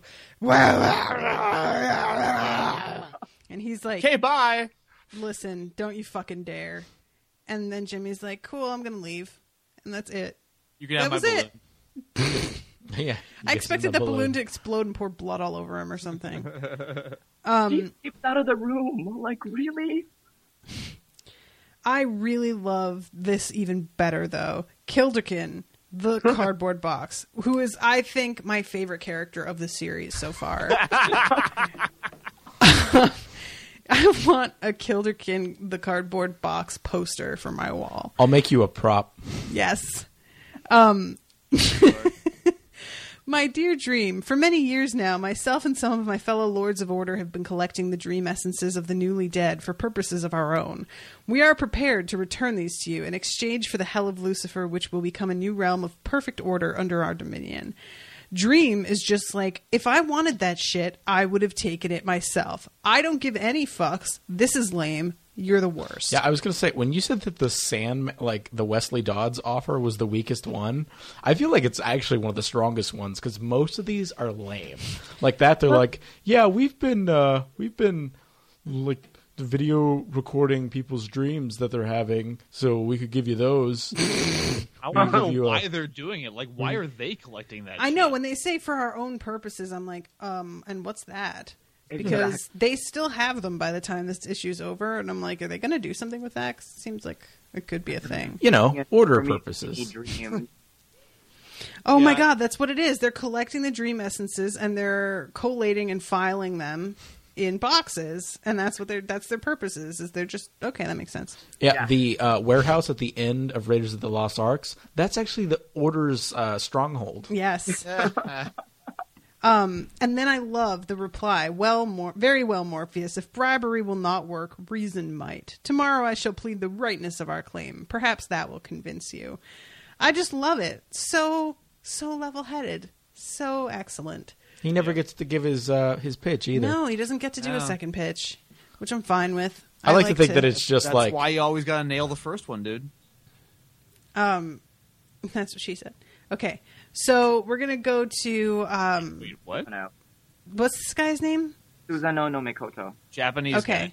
Japanese god. Ooh, uh, this part is hilarious, and I have some stuff to say about this one. So he is talking about how people don't really worship us the same way, but it's cool because now we have new gods like Marilyn Monroe, King Kong, and Lady Liberty. Yeah. Okay. It- this was um, no, this is amazing because think about it. Japanese culture culture now is basically like Hello Kitty, Pokemon, like all that crazy stuff that Yup. they have created. And there are theme restaurants in Japan that are like, this is what we think American food is from the perspective of the Japanese, and it's amazing. I would have really loved it though if there was a like Hello Kitty in the pantheon. Because that's what I think No. kind of like bugged me a little bit was that it there was nothing specifically Japanese, which I would have really liked a little touch like the fact that is it Japan or China that has all of the weird mascots for each town now? It's There was a and it, it's like hundreds and hundreds of very specific mascots that they've actually created costumes and everything to go with them. Japan, And that is the kind of shit I was hoping for. But Um, I think you would really like uh, Gaiman's other really great work, American Gods. Like it has that kind of shit in it. Okay. Just like because it's all about you know when Say his God. other really great work, like that's the only other great thing he ever did, man. It's the only other thing that I'm like really familiar with and that that I really enjoy. I don't. I haven't read every Neil Gaiman thing. Like I read Sandman, I read American Gods, and then I went to House at the End of the Li- Lane, which I didn't care for. You never Um, read Good Omens? Oh, Good I Omens did. is great. But that's a collaboration. Anyway, American Still. Gods is all about, uh, you know, when people of other p- beliefs enter the American melting pot, like what those versions of gods from other countries are like. Hmm. So you meet Odin, but you meet the American version of Odin.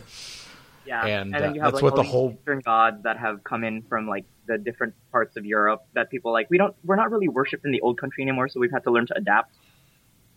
It, My it's only problem with American Gods is that uh, the end, the final twist is really obvious. oh well. I didn't see it coming, but I was a bit younger.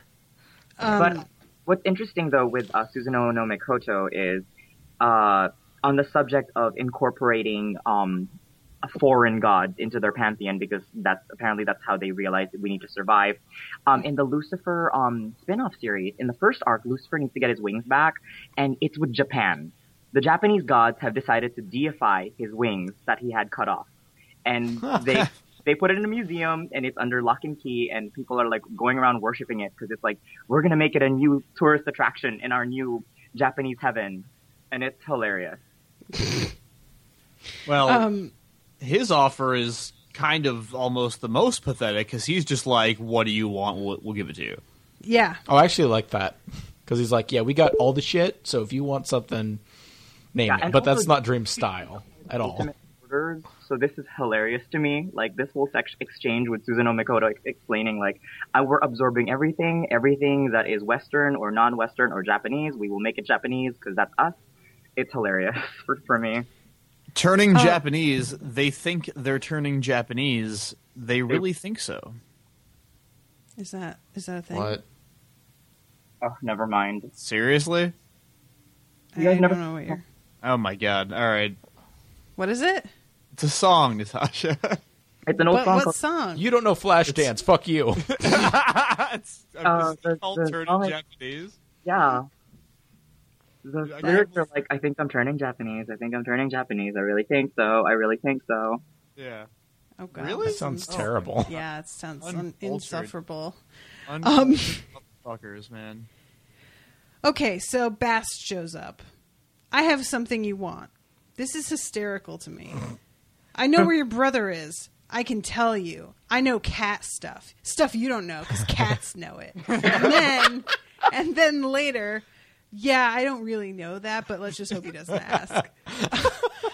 okay, that's helpful. So many of the people. It turns out that so many of the representatives who have come here, like, clearly don't think they have a chance in hell, pun intended, of Okay. getting this place. Ayo. You know, which is, which is that they're just like, well, you know, might as well go and give it a shot, but yeah, because she because she says like what she says is if it comes to it, I would just have to admit it. Like she doesn't expect to get her way. You know. Yeah. But Um, yeah, so she's that just like amused me a lot because I really thought maybe she had m- one of the stronger claims until later when I hear her say that, and I'm like, oh God, come on, nobody's got anything. It's probably Um, the second strongest from his perspective because if she actually did know, then it would be a thing. Yeah. well, that's my would've been point. Is that it seemed like until you know the truth, you're like, oh, well, that's actually something, but it's Right. not either. Um, so then Matthew shows up, tells him that uh, there's a thunderstorm in one of the suites. He's like, oh, hold on, let me fix this. Fucking It's like maintenance going and getting the air conditioning running again.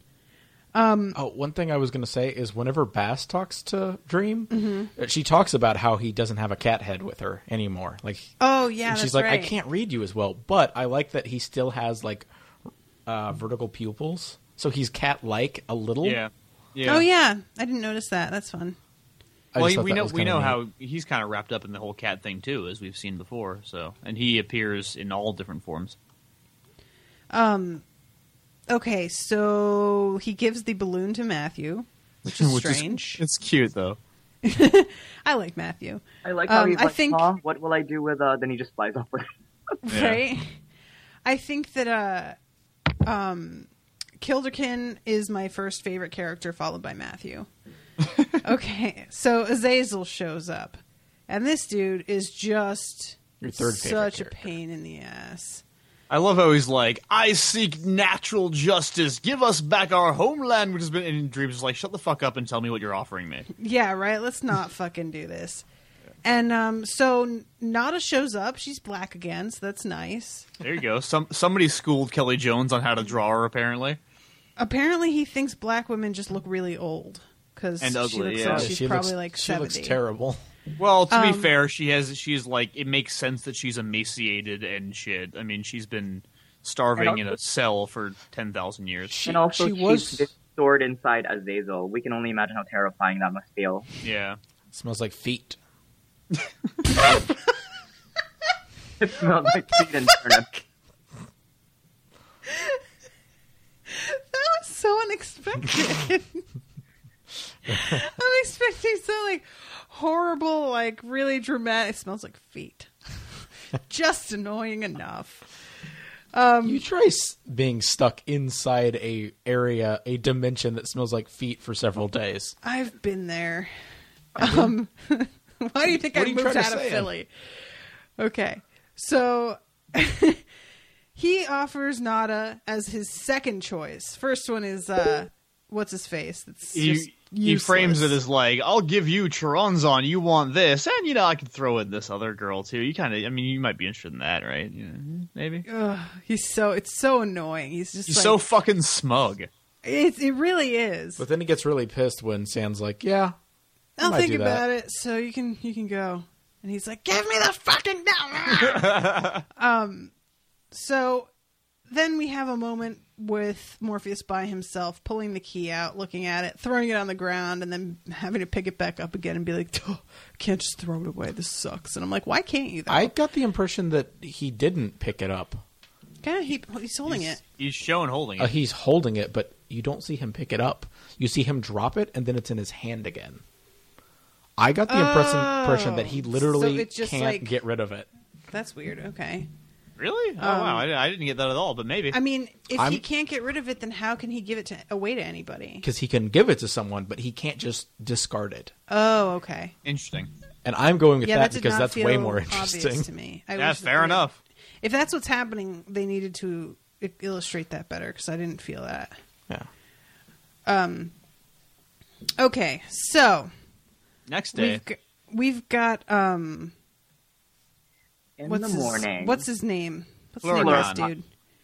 Okay, he's fucking some uh, Egyptian dude who looks like he's like 13, and it's very upsetting. Yeah, I a didn't temple like priest or a dead king or something. oh my god. I do like that line. The worst part is this. I see this every weekend at the bars. Right? yeah. A dead king? Sure. Temple priests? Is it, Dudes in loincloths? Or are you just talking about one night stands? uh, sure. Or is he just talking All about looking at the- 13 year old boys with older You men? You go to much better parties than I do. Yeah, right. Well, you know. well, you know, the gays. Um, okay, so Nala is in bed and she's just like, get the fuck out of my goddamn room. And she is asking whether he thinks this is going to work. And he's just like, no, I'm just going to enjoy fucking and drinking. What's the big deal? Let's just enjoy ourselves here. And, uh, Got a good night's sleep out of it, I guess. yeah, and then it shows her eating, and I guess she's eating another flower, but it just looks really weird, like she's Oh eating yeah, I didn't blanket. get what that was to the point where I thought it was like some like menacing clue of something that was going to did happen later, and it never came up. Yeah, I Yeah. was looking at that a long time actually, and I don't think It's a think big it's. kettle or something. I don't think it's anything. I think she's just eating because But nothing seems to come of it. But It looks like it comes out of her mouth, not. Yeah, it she's with a does. bite out of it though. I thought it was like a like a note. Yeah, I was very confused by this, especially because also she's naked, wrapped in the blanket, and then the very next frame she's got like a robe on or something. So that confused me, and then the thing looks like it's coming out of her mouth. At the third frame, it looks like there's a bite taken out of it, but mm. it's just the whole thing is such a mess. I was like not getting it at all. Um, so she's passing by everybody talking. So we have Bast just being like, uh, so I don't really know, but I know so maybe that'll be enough. Then she passes Merlin, who's just like, well, we haven't had the Greek gods here. Maybe uh, politics, blah blah blah. And she, they everybody is like shutting up the second she's walking by. Um, I love that Merlin's there though. Yeah, I would have liked to see what he, He was is Wonder like- the guy with him is. Yeah. Oh, with any- the no face. Yeah. Mordred. I just made that up. Um, it made me think of uh, the question, but it's not the question. Yeah, I mean, obviously. but it looks interesting. I feel like if maybe someone here who, I mean, if anyone here is more familiar with the more mystical elements of, of the DC universe, like Doctor Fate or whatever, he's probably someone somebody there. Yeah, maybe. Dr. He does No kind of look like Doctor Fate. No, yeah, it can't be, but it's probably one of those weird Lords of Order or something. I don't know. Oh, it's Yeah. Doctor Face. It's no face. Doctor No Face. Um. Okay. She walks so, by the Norse gods too. Yeah, and uh, Odin, I should have disguised myself, swindled him. What if this isn't enough? And then, um, fucking Loki tries to talk to her, and Thor grabs him by the neck and is just like, "Fuck you! I'm in a bad mood. Don't talk to people." And, Seriously, uh, fuck Thor in this comic. yeah, Thor's the worst, man. Um, I like that it kind of acknowledges in this comic that Odin traditionally is also a trickster. Yeah. He's he's not quite the asshole that Loki is, but he's also a shady dude. Yeah. It's something you forget, you know, especially if you're me and you only know about Odin because of Marvel comics. That no, Odin's kind of a sketchy guy in like a slouch hat. Oh yeah. Odin Odin just reminds me a lot of Zeus in that Zeus will just do whatever he wants to get whatever he wants because he's like a giant baby. Yeah, Uh, like I don't yeah, I don't think he's like that that woman. as much. Yeah, exactly. He too, he just is like, I want to fuck. She doesn't want to fuck me, so I'll just be whoever, and then I get to fuck her. What? Wait, What's are- the problem? Are you talking about Thor or Odin? Right now, I'm talking about Zeus, Oh, okay. but yeah. I Anyway, don't see Odin this quite the same way, but well, it just kind of reminded me of that though when he's like, I should have disguised myself because that's totally a Zeus move. yeah, it's true. Yeah, but Zeus would have become like a swan. Well, we just said that, And he- but and that's he- just for fucking women. Well, he well he would have been like, "Hey, I'm a swan. If you give me I'm hell, a I'll big fuck you black as a swan." I also Yeah. love this. Uh, I love the chapter six description too, in which the vexing question of the sovereignty of hell is finally settled to the satisfaction of some, the finer points of hospitality, and in which it is demonstrated that while some may fall, others are pushed. Dun dun dun. I, I love I love that line, that last I- line especially. I also like the sweeping montage in the in the gallery. Did you notice the little storm cloud that's over Thor's head? Yeah, Yeah, that's great. that is amazing. And it, does it look like they're in this weird Sistine Chapel type situation? Something like that. They're definitely in a chapel. Yeah, they're cherubs like unveiling this um the gallery. I gallery. forgot about I the cherubs. It, look- it looks hilarious. There's like I I- hate I don't know. cherubs. this montage is pretty sweet. I really love Matthew. You look like you haven't slept a wink all night, and he's like, "I don't sleep." I didn't say you did. I just said that's what you look like. I just like to imagine him getting like really snotty. Um, So then the So- angels show up. Yeah, this is the angels, and uh, I creepy. love the fact that he's like, "So I've got a message for you." Okay, what is it? I don't know. Hold on. Thanks for nothing, dude. What are you doing? And Be then, his, prepared. and then his head glows. Right. Then he has a stroke. He has a god stroke. Oh, he's very I've had upset. It turns out that the creator is like, hey, so BT dubs, you aren't allowed back in. I changed the locks, so you'll have to go down to hell. So you have fun. Bye. And uh, Right. he is just angry and is about to like say that he is going to rebel. My feet don't even touch the clay. And then there's this great shot of his feet on the ground. And he's Right, like, "What? right. I can't Oh, I believe this that, is happening." I thought that was the other one. is it? I thought that was Yeah. the other one, like, you know, coming down to earth and, you know, kind of showing that he's accepting it. While the other one's like, yeah, my feet don't get in the clay. You ever get clay on your foot? It Oh sticks yeah, to it. because look, if, if you if you see that page, you can see Duma slowly descending on the left side throughout that entire page. Yeah. Well, yeah. I mean, I didn't. I kind of felt like if he was descending, they were both descending. I felt like it was just happening, like whether they agreed to do it or not, that they were just both like slowly Well- inching towards the ground. But on on the right side though, Remiel is staying the same level Yeah. the whole time. I feel that this is this is Remiel um, still because remember he even says that later that he want he he says maybe I should rebel like that one guy. So I think this, that that one guy who didn't go to. Oh wait, he did go to hell. Fuck. no, but I mean Remiel is. I feel that um that Remiel this is him basically kind of in denial that okay this is the job that I'm now being given. Duma is more resigned to it. Also he doesn't talk, so that's also off putting. He's also he, he is crying though. He is. But um, Um, yeah, so so I mean, it it is it's fucked up. It is fucked up for God to be like, so hey, by the way, um, actually, none of these people get hell. I'm taking it back. There have to be demons. There have to be people to be tortured. And you two, who were there to observe this whole thing, yeah, you're going to go down and manage the place, and you can never come back to heaven. Sorry. Yeah, Like, oh, that- it's totally that's fucked messed up. up. yeah that and is- it's just really like I really appreciate the fact that he's like all that we ever did was our jobs and this is what you're gonna fucking do so oh but but on the other hand I really did appreciate the fact that this is going to remain under the same management essentially because it was very puzzling to me that this was even allowed for him to just give away hell. I was like, but hell is pretty crucial, right? How is that even okay? So the fact that the creator steps in and is just like, yeah, no, guys, we don't know. Well, and there's It's the like- great detail where where Remiel says the war between heaven and hell is over. Hell is now a principality of heaven. like enough enough pretense. This is just my place too, and it's going to exist because I said so. It's like IHOP buying Waffle House because there has to be a shitty waffle place so that people can go to IHOP. Nice. I like it. IHOP buying Waffle House and keeping it open. And you know the the IHOP people are pissed because they're getting sent over to Waffle House to manage that.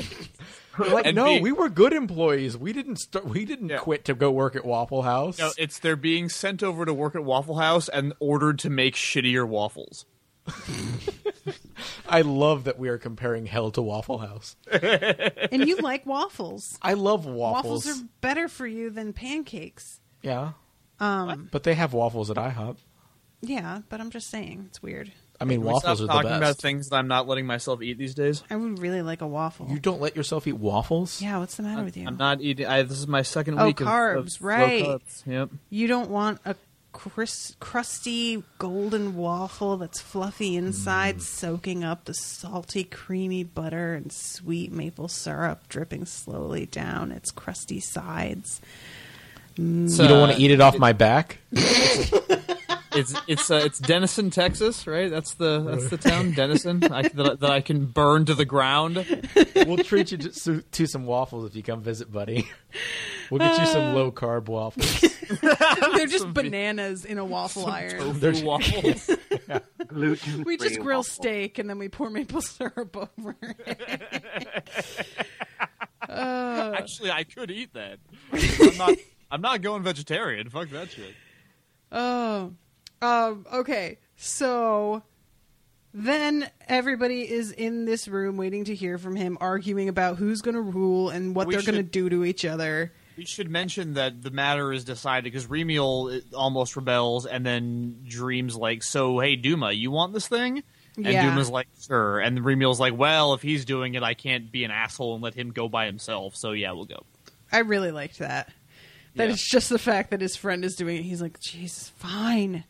Way to shame me into it. That would Um, totally work for me too. Be Oh like, yeah, "All right." completely. Um. So yeah, everybody's arguing about how they're each gonna like torture and ruin each other once they're the kings and whatever. And then Morpheus shows up. I had assumed that you would wait for me to make the announcement before electing yourselves lords of hell. I see I was wrong. well, also, you know, so I said to her, I'm Thor. She said, You're Thor. I'm so Thor, I can hardly piss. Ha ha ha ha ha. oh my god, I forgot about that part. I It just was skipped a right over joke, it because I didn't want to admit it. Hey, can we can we put on like a play or something and have Anton play Thor? yeah, totally. I just love the idea of What Anton like that? looking miserable in a fake beard with a tiny hammer and like a little vest. Yeah. I I, am Thor, God of Thunder. Yes, Lady Bast, you are the goddess of pussies. Hooray. You are, you are so hot. I mean, look at look at your breasts. They're just they're great. They're great. Yeah. Who would you be, Owen? Oh, in this or of the Avengers? No, in this. Um, of all these people, uh, I want to be Merlin, obviously. Hmm, all right. Natasha, do you want to be Kilderkin? Obviously, I'm clearly Kilderkin. You're a box. I am a box, a cardboard box. And Miles can be. Miles can be Odin and try and keep Anton in He line. can wear a slouch hat. and just be cranky. I'll I'll just be Loki and annoy the fuck out of Anton while he tries to catch me with his muscular arms. half-heartedly because Yeah. Anton is playing Thor. Okay, so um, he decides to. Uh, he tells everybody that he can't give it to anyone, and Fairy Guy is all excited because he thinks that he's getting what he wants. Right. And everybody else is pissed, and then he's like, "Yeah, no, um, it's going to be given back to heaven and reopened under new management."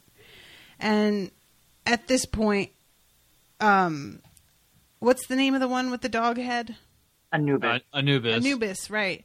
Is like, on whose authority? And I love he's like, who do you think? Seriously, dude, figure it out. Um so then we have fucking um, demon dude Azazel, show up and get really up in Morpheus's face, basically like tells him that I'm going to stay here and torture Nada and um, Choronzon because you gave me hospitality, so you can't harm me. And he's like, Yeah, I don't know if you thought of this, but they're also granted hospitality, so you are not allowed to hurt them. So then I renounce your hospitality. To Yeah, which wa- Dream is if like, If you want her, "Sweet." Dream Squatter, then come and get her if you've got the balls. Oh my god. And I just kind of like the panel layout in that where he just at first he's like, uh, whoop. and then boom. So he's inside, and he's like, "If you find them, I'll let you go." And he finds them, and he's like, "Yeah, remember how I told you I'd let you go? Psych, not letting you go." Um, and for some reason, has the nerve to think that this is going to fucking work. Yeah. He's once again super smug. I lied. Smiley face, smiley face everywhere. You're mine now, Dream Lord, mine to consume at my leisure. And when I've eaten your soul, you, you, you- where are you? Hey, hey Dream, you remember when I said I'd kill you last? Yes. So I remember lied. how this is the dreaming, and I can do whatever the fuck that I want to? Yeah, about that. Yeah, note for you that that I I told you that like a couple times. Did you hear? Did, were you not paying it? Didn't you read Volume One? You remember that l- other time when I turned gigantic and held someone in the palm of my hand? Oh, oh, and can can I point also to the fact that Nada, when he's reaching his hand out to her, is once again a white hair, a white skinned redhead. Where? Like I said, I can see what they're trying to do, but yeah. Oh, I see the shot you're talking about. It's ridiculous. Yeah, I don't understand. I genuinely am just like over it. But okay, moving on. So he's got fucking Azazel in a jar, and uh, puts him aside with some of his other toys. Did you notice the skull? Corinthian skull? Yes. Which I was And- like, what the fuck? For a second, I was like, why is that skull wearing sunglasses? And then I realized, It's Corinthian. And And there's um, also like a weird bottled city. yes. it looks Baghdad because of all the little spires. That's right. It kind of does. Um, and he goes, so does anybody else have fucking something to say? And everybody's silent and staring at him. And he's like, yeah, that's what I Good. fucking thought. Anybody else want to negotiate? I love Kilderkin. Your decision was just and orderly. As such, though I regret it, I cannot fault it. Bless your heart, Kilderkin. Bless your non existent, cardboard, empty, dusty heart. And then Jemmy's like, hmm, we is always more fun than the order people. Cardboard boxes, nobody clever bees cardboard boxes. And I love when he's like, So what about all your threats? And she's like, Oh, whatever. No, we just didn't want anybody else to have it. I don't care. So Yeah, we're cool. gonna, We're cool. thanks, though. Did Um, you notice the balloon is now a fish? yeah. And that there's actual like bubbles coming out of its mouth. Yeah. Um, so Mother of Spiders and Choronzon are going to head back to uh to Hell. ye old hell. And I'm wondering if Choronzon is going to try and hook up with Mother of Spiders again or something at some point.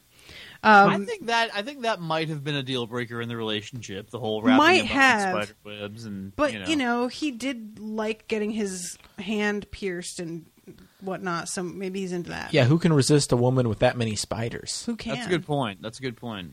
Not Zelda. Um, Shut up. So then we have everybody saying goodbye. Bast and Odin and Loki, who is flipping the fuck out at the fact that he has to go back into that hole. Yep. You do not understand. This is wrong. And he's just panicking. And I love that the reveal later. I was like, wait, why is he flipping out so bad? And That's then I great. realized, I was like, oh my God. Um, poor Thor, poor Loki getting punched in the face by Thor, and it's not even Loki. This isn't Yeah, it's- fair. It's Susano. Um, and, And Thor Matthew says, I've, I've shows been wanting up. to do that for twelve hundred years. I'm like, why didn't you just do it then? It doesn't seem like it's like I don't Yeah, know. it's not, it's not as if Odin even did anything. Um, so then Matthew shows up and he says that Lord of Fairy Lord Susan thingy, the Japanese guy, have both asked if they can stay an, an extra day. I think they want to talk to you some more. Is that okay? Um, and he then he asks Morpheus, "What is it like to not have the key to hell anymore?" And Morpheus is basically like, "I'm fucking glad. I'm gonna go have a drink."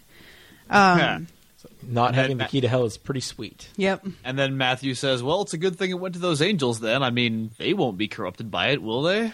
Boom. Boom.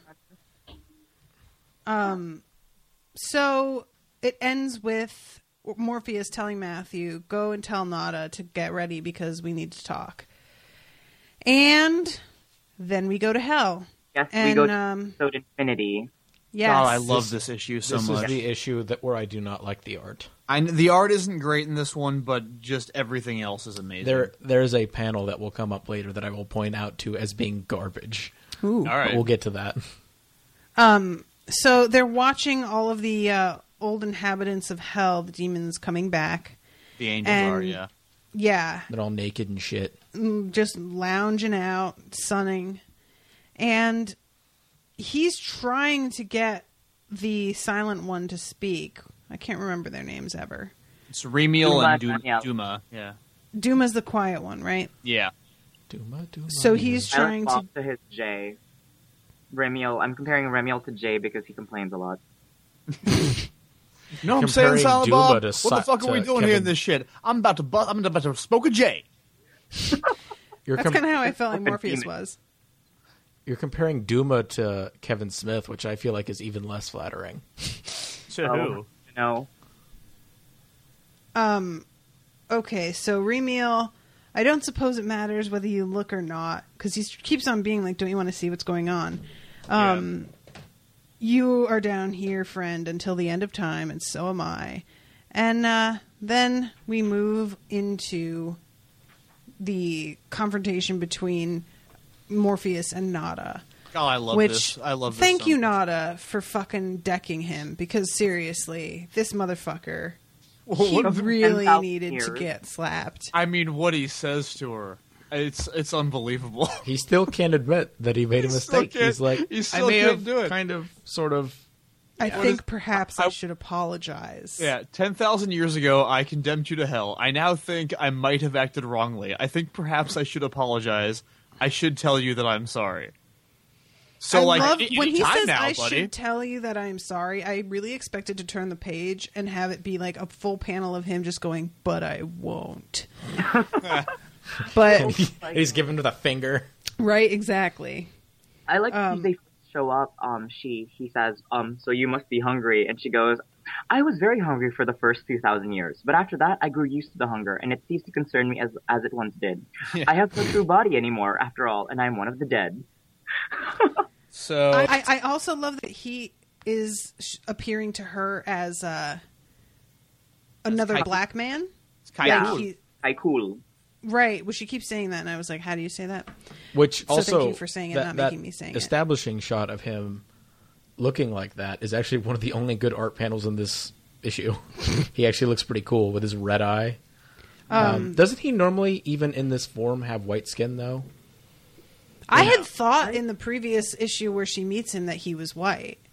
I'm pretty but- sure he, he- black in that issue. Well, he is black, but he has the you know Oh, pale endless chalk the- white skin. But he is a black man Oh, in okay. the in the earlier volume. I'm I don't, pretty I sure. don't think so. Maybe not. I could, I could be wrong. Um. Well, either way, she just loses it and slaps him in the face and is like, "You fucking piece of shit." You make me sick. I can't believe that you would even stand here and act like you might maybe owe me an apology, perhaps, possibly. I don't know though. And then um, he starts to be like, "Well, I can't believe you. What I should." And she's like, "What? Condemn me to hell for ten thousand years?" Yes, and then he does. I just want her to like pound on her chest and be like, "Come at me, come at me." Right. What you Yeah. got, bitch? I grew up around. I grew. I mean, I grew old around devils. Yeah, I've seen right. shit. I've seen things. This whole fucking page, though, I gotta, I gotta agree with you, Owen. The, the art on this page in particular is just utter shit. But it's really like a I don't. mess. I don't know who did this. It's very very sketchy in a way that I don't really like. Uh, whoever did the coloring, I guess, did fine. But yeah, the The coloring for me, it's like if you're gonna have it be that sketchy, the coloring needs to be more sha- shaded and whatnot. But they didn't Well, do that. I, I'll just want to say this: Mike Dringenberg, you deserve that shitty surname, sir. you are a shitty penciler. Um. So then he finally does apologize. Yeah. And uh, asks her what she wants, and we don't find out what that is until later. Right. So You know, she, he offers again to like make her his queen. She's like, "Fuck you! I already Yeah. told you." I really Yeah. enjoyed that. I didn't want it then, don't want it now. And you know, I know this never occurred to you, but you could leave all your shit behind, which I Right. really, really enjoy a lot. Like, hey, I know that as a dude, this never entered your head at all, but it's possible for you to change part of your life. Right. And then we go to Mr. Uh, Susano Noko. No, no, you know, whatever. Susie, Susie Mimi. And he's like trying to sneak out of the bag. Yeah. Before, I- I- obviously, before Dream finds him. Why is he looking? He's looking at all these like little like puppets over his shoulder. What's the That- deal with it that? It makes no sense. I don't I have get it no at idea. like the shot of him, like the establishing shot of him, because it looks like something from an old, Mhm. like Yeah. watercolor Japanese artwork piece or something. But yeah, like I don't think he's a shitty penciler. I just don't think he's a good comic book artist. Mm. He's not good at sequential storytelling, and he's not good at you know drawing things in a way that is clear, which you need to be able to do when you're doing a Uh, comic book. One page was pretty bad. Yeah. Um, so he stops because he gets caught leaving by Morpheus, who basically completely calls him out and is like, "I know you're fucking Loki. Knock it off." And Loki it's- pops back up and is like, "Oh, hey, what's up, man? So I just, uh, I was just messing around, you know, whatever." I love his explanation. Is like, why him, Loki? Because he was standing next to me while everyone was watching you and Azazel, and because I don't like storm gods. yeah, they just rub me the wrong way. It's weird. I know. And- okay, one more thing about the art here, and then there's one complaint I have later on. But I think that actual reveal image of him, he looks awesome. Yeah, that is awesome. Yeah, he looks I great. agree. so rad. But in you know the panel after that where you see him, what the fuck What- happened? what's happening? Why is Yeah. yeah? I, I feel like this issue must have been rushed. It's That's the only impression that I got from it too. Was it looked like it was done really fast, especially like a lot of the shots of um of him and Nada are Yeah. just absolute messes of scribble.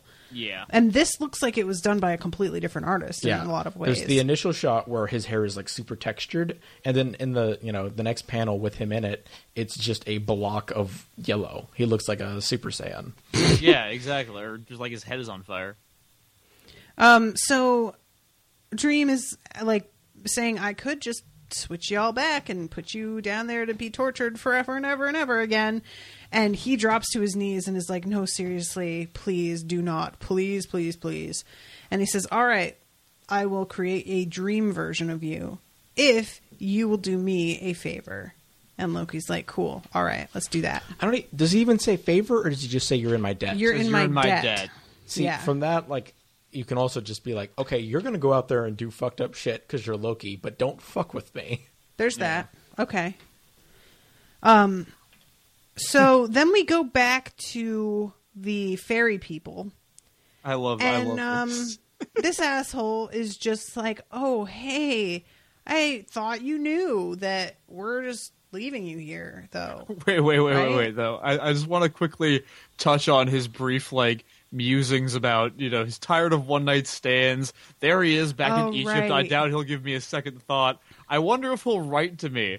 And Nuala is like, could you read it if he did? Hmm. Dearest Cluracan, Falcon, squiggly line, I, little man holding a flail, jug, sw- squiggle, beetle. I see what you mean. yeah, I did actually. I forgot all about that, but I I a like that a lot. bit. That's so good.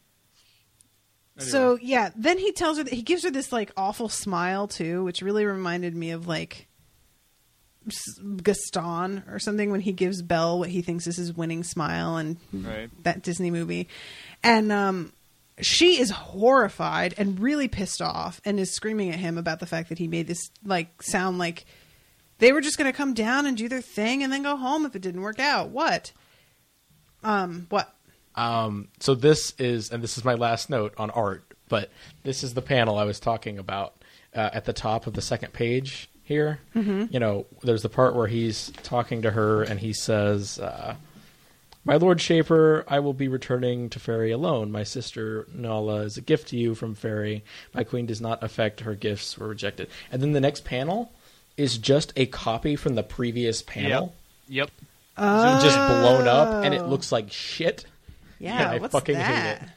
It's it's just oh, I'm gonna guess your thesis on it being rushed is the right one. it's gotta be. It's Like, gotta I be, don't yeah. want to trash this artist because maybe he's done amazing stuff. I've done that before, where I thought you know an artist was garbage, and then I've seen other things they've done, and Yeah. it's been good. But that is just inexcusable. Um, okay, so at this point, it could be Dream just says like, "No, I'm not keeping her here against her will. This is fucked up. Take her back." But he's really pushing the point that um, Titania will be very pissed off if it seems like he's rejected her gift. That that shit's rude. And so, that she'd punish Nuala.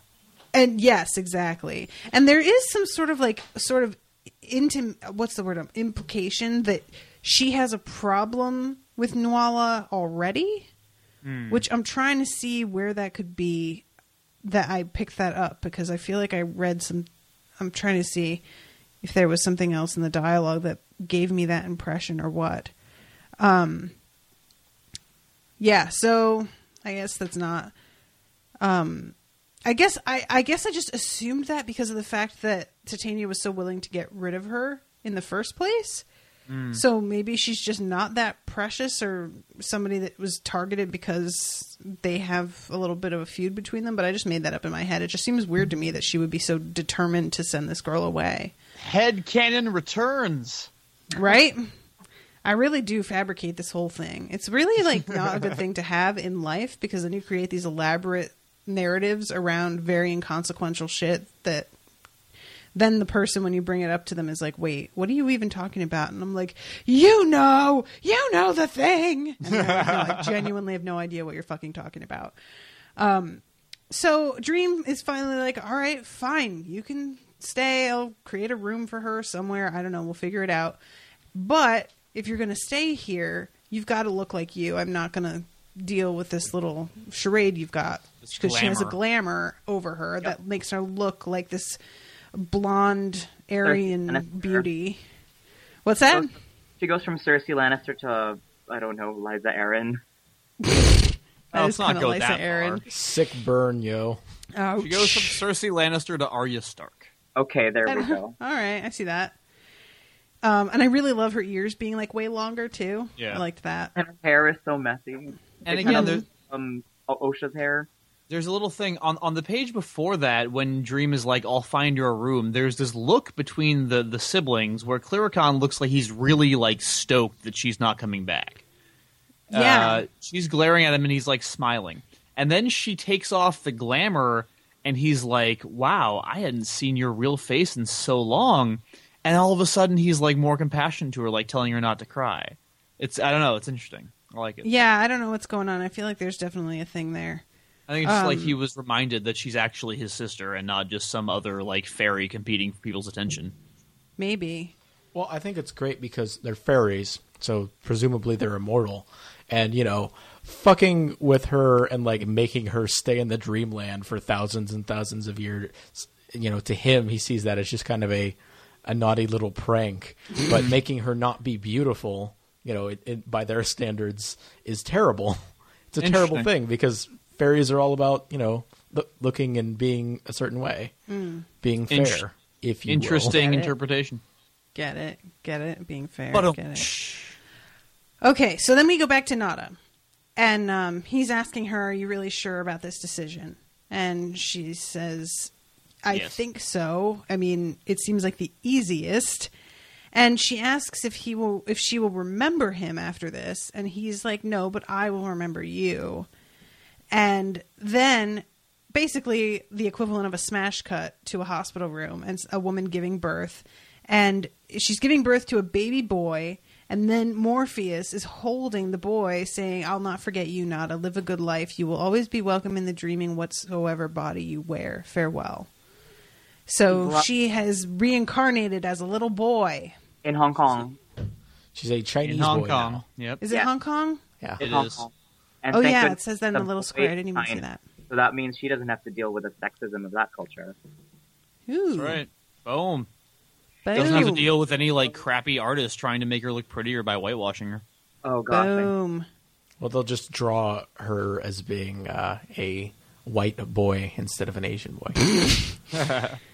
Um, so then we have this weird little uh, interaction between what I assume is Lucifer Yeah, it's definitely Lucifer. It's This in is great. a Australia. rando Australian dude on the beach. I this love guy this. has like I think it's even in the way it's written. He has like the thickest, cartooniest Mm-hmm. crocodile Dundee Yeah. accent. Um, yeah, staring at the young sailors without in the cover that never your minds. That's a uh, really what bad just Australian happened? accent. What I'm just sorry. happened? I'm Did sorry. you have a stroke? Are you okay? Yeah, I, I did. I did have a stroke. I definitely did not just try to do a crappy Australian accent. I'd like to apologize to our Australian listeners. You know what? You fucking do it better. No, we will not try to do that because Let's- we know better. Let's Fair do enough. cartoony accents, y'all. Pussies. Oh, I would I would do it, but Natasha would get mad at me. That's true. That's a true story. Um. So yeah, he. Uh, I've met this guy, man. This dude. He has come to the bank every day since I've started there. Um.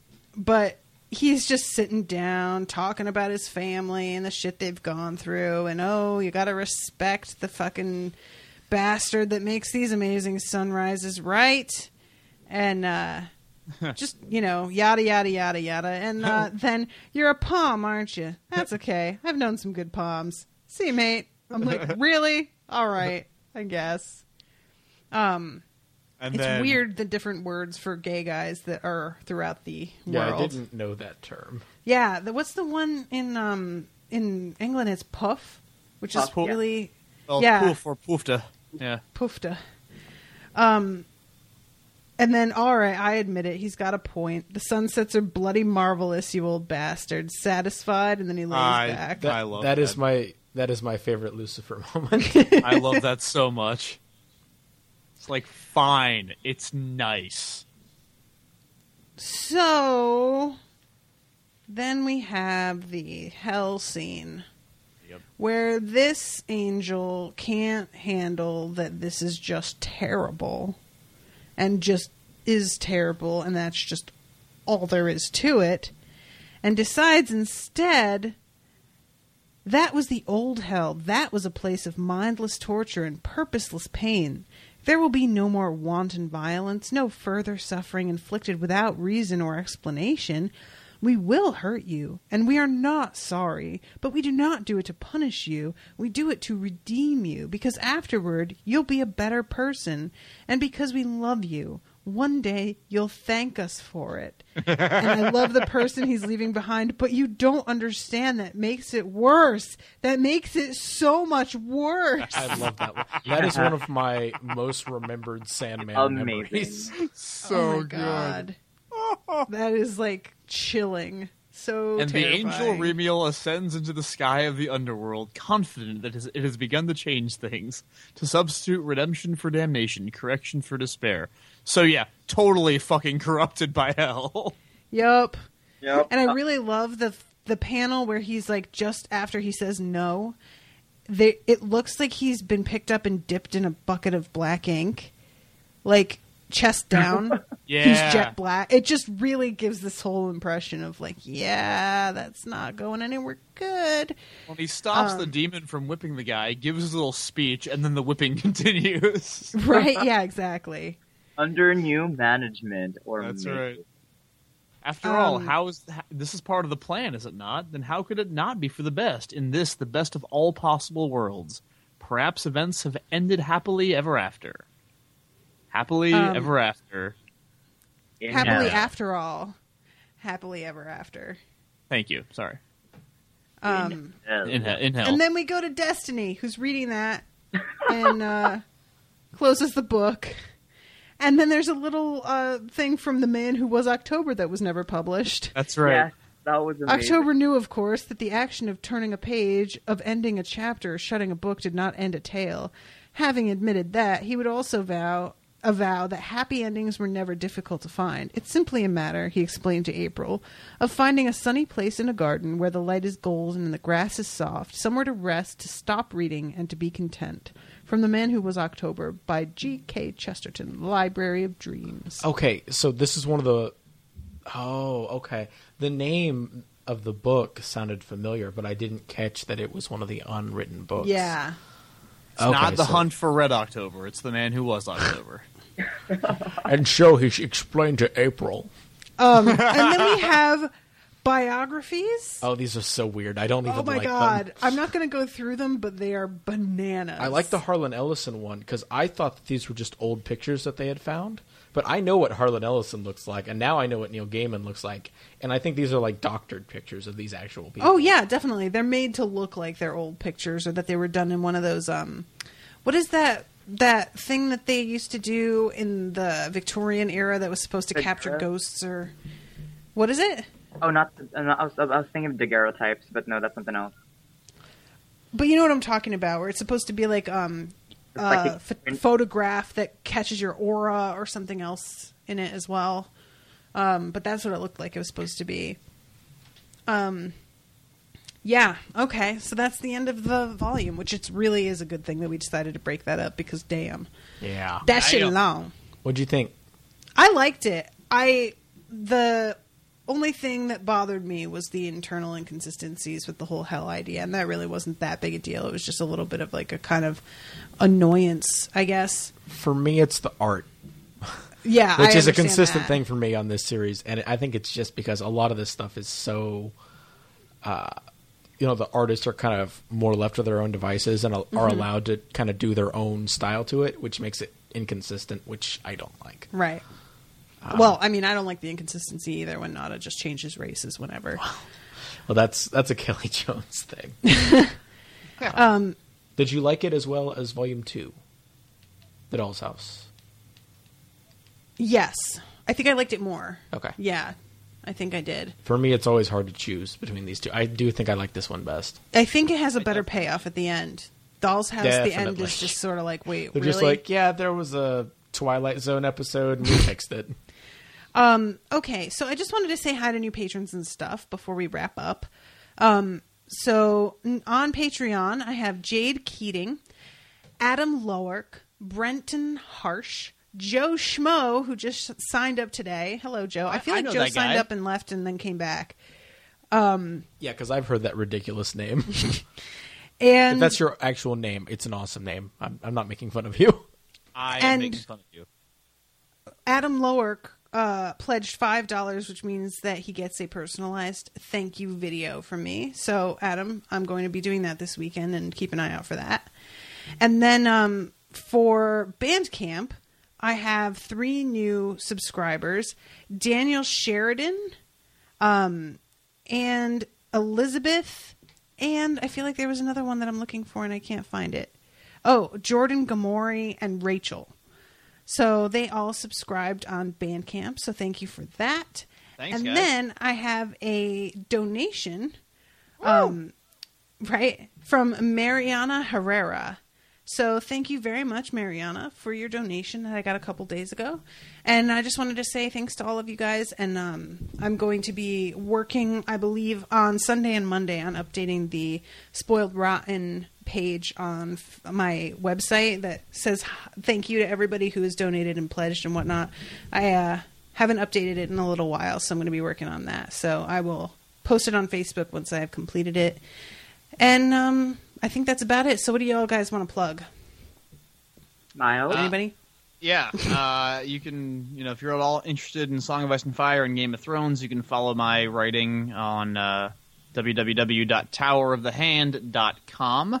Should have some new stuff coming out pretty soon, so be sure to check that out. And of course, you can also find my professional wrestling podcast on iTunes. It's called The Timekeeper's Table. If you want to subscribe, review to that, uh, that'd be really awesome. I think uh, I plugged the upcoming project on the last episode, and I think I may have gotten the name wrong. so you know, I thought it sounded wrong when you said it because I was like, didn't he say Smash last time? But okay, yeah. Uh, it's going to be called Smash Fiction. I think I might have said like Slam Fiction or something. But anyway, uh, it's not quite available yet. I'm, I'm hoping the first episode should be available this Saturday um, of Smash Fiction. So uh, keep an eye out for that, and I'll be sure to as soon as it's officially up and running, I will be plugging the living fuckballs out of that thing because seriously, it's really good. It's it's. A really I'm really good show. looking forward to that. Actually, Um, yeah, it's it's a lot of fun, and uh, the, the people I'm doing with are, are just great on the air. So uh, very en- enjoyable to record and entertaining to listen to, or so I have been told. So uh, yeah, check that out. And uh, finally, guys, Yes Magazine. It's the magazine that I work for. Uh, Journal of Positive Solutions. So if you're sick of all the negativity in the media, I strongly advise you to check out Yes Magazine and www.yesmagazine.org. Awesome. Uh, Anton, do you have anything you wanted to? Uh, yes, I am currently still contributing to ProjectFandom.com. Uh, I've written for Mar- the Netflix. I've written reviews for the Netflix show um, Marco Polo and for the Daredevil show on Netflix, which uh, has recently wrapped up its coverage. But I'm looking forward to covering Lucifer on Fox this fall. The same Lucifer in this uh, volume that we have been discussing. Nice. Oh, okay. Hope- yeah, so hopefully they do that show justice. Um, I don't know. I hope it doesn't turn into Gotham. So, but I'm kind of confident they might. Yeah, We should I- I all mean- be hoping that every show doesn't turn into Gotham. or Arrow. Arrow's all right. with Arrow. I think Gotham is worse. I think Gotham feels. Oh, it little- is. It is. Goth- Gotham feels like they hired a bunch of Batman fanfiction writers. Yeah, right. But um, yeah. Anyways, Don't say that's- that. One of my friends writes Batman fanfiction. you know Maybe your friend can write for Gotham and make it better. exactly. That would be awesome. Sorry, um, I interrupted. I, I also enjoy being part of Unspoiled right now, currently with the Sandman. So that's great. Wait, you're you're on Unspoiled? Yeah. Which, which show are you doing? What? Oh. I don't know what you're talking about. I just want to say, I just want to say that I don't at all enjoy being on Unspoiled Sandman, and I think it sucks. I hate it. It's the worst now. Ugh, God. Yeah, I'd rather be. I like being Game of here. Thrones Season five and ten. Oh man, Have we guys, I can't tell you six of how Game of yet? I can't tell you how way. frequently I have been thinking how glad I am that I'm done with that show. oh, so glad. I, I'm glad too, and I wasn't covering it with you. I just had to watch it with you. Yeah. Yep. Um. All right. Well, is there anything you want to plug, babe? Uh, sure. it's not yours. As as I do, uh, because I am not a creative person, I always plug something that I think is neat. Uh, so last time I recommended the Comic Geek Speak podcast, but that episode was deleted, so I'll do it again. Uh, comic Geek Speak is a great comic book podcast. They do uh, news on comics, they review comics, they do book of the month clubs, which uh, they I think they've done up to this volume uh, as part of that series. So you can go check out that, and that's a pretty good comic book podcast. Cool. You guys should Anything also else? be That's it? listening to Unspoiled Harry Potter and the broadcast too. Yeah. Oh, right. The broadcast just got posted on Monday, and it's uh, me and Rashawn talking about Bill Cosby and rape culture and just in general the climate that creates somebody like Bill Cosby and the fact that why are we surprised? because, of course. Guys, Um, the name of his book is "Come On, People" with no comma. I saw that and I was disgusted by that. I really want to know what editor was like, yeah, no, that's perfect. Well, that was before. it's fantastic. In No, no, I mean just like in general, Oh. it should have a comma. Like, come on, comma, people. An, edi- an editor should catch that and be like, yeah, that would not work out without the comma. Come Terrible. on people. That's still dirty. What are you talking oh, about? Oh, oh. And also, the tagline is terrible. It's from victims to victors. Oh no, no, no, no, no, sir. Ooh, ooh, yeah. I don't think Owen knows how commas work. Um, No, I'm just. I, it was a joke. yeah. Grammar troll. All right. All right, everybody. Well, thank you so much for listening. Thanks to you guys for being here. And uh, we will see you next week with the next volume. Bye, guys. Bye.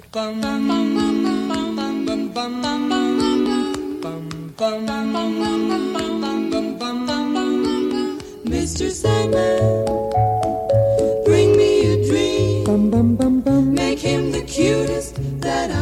see. Bum, bum, bum, bum. Give him two lips like roses and clover. Bum, bum, bum, Then tell him that his lonesome nights are over. Sandman.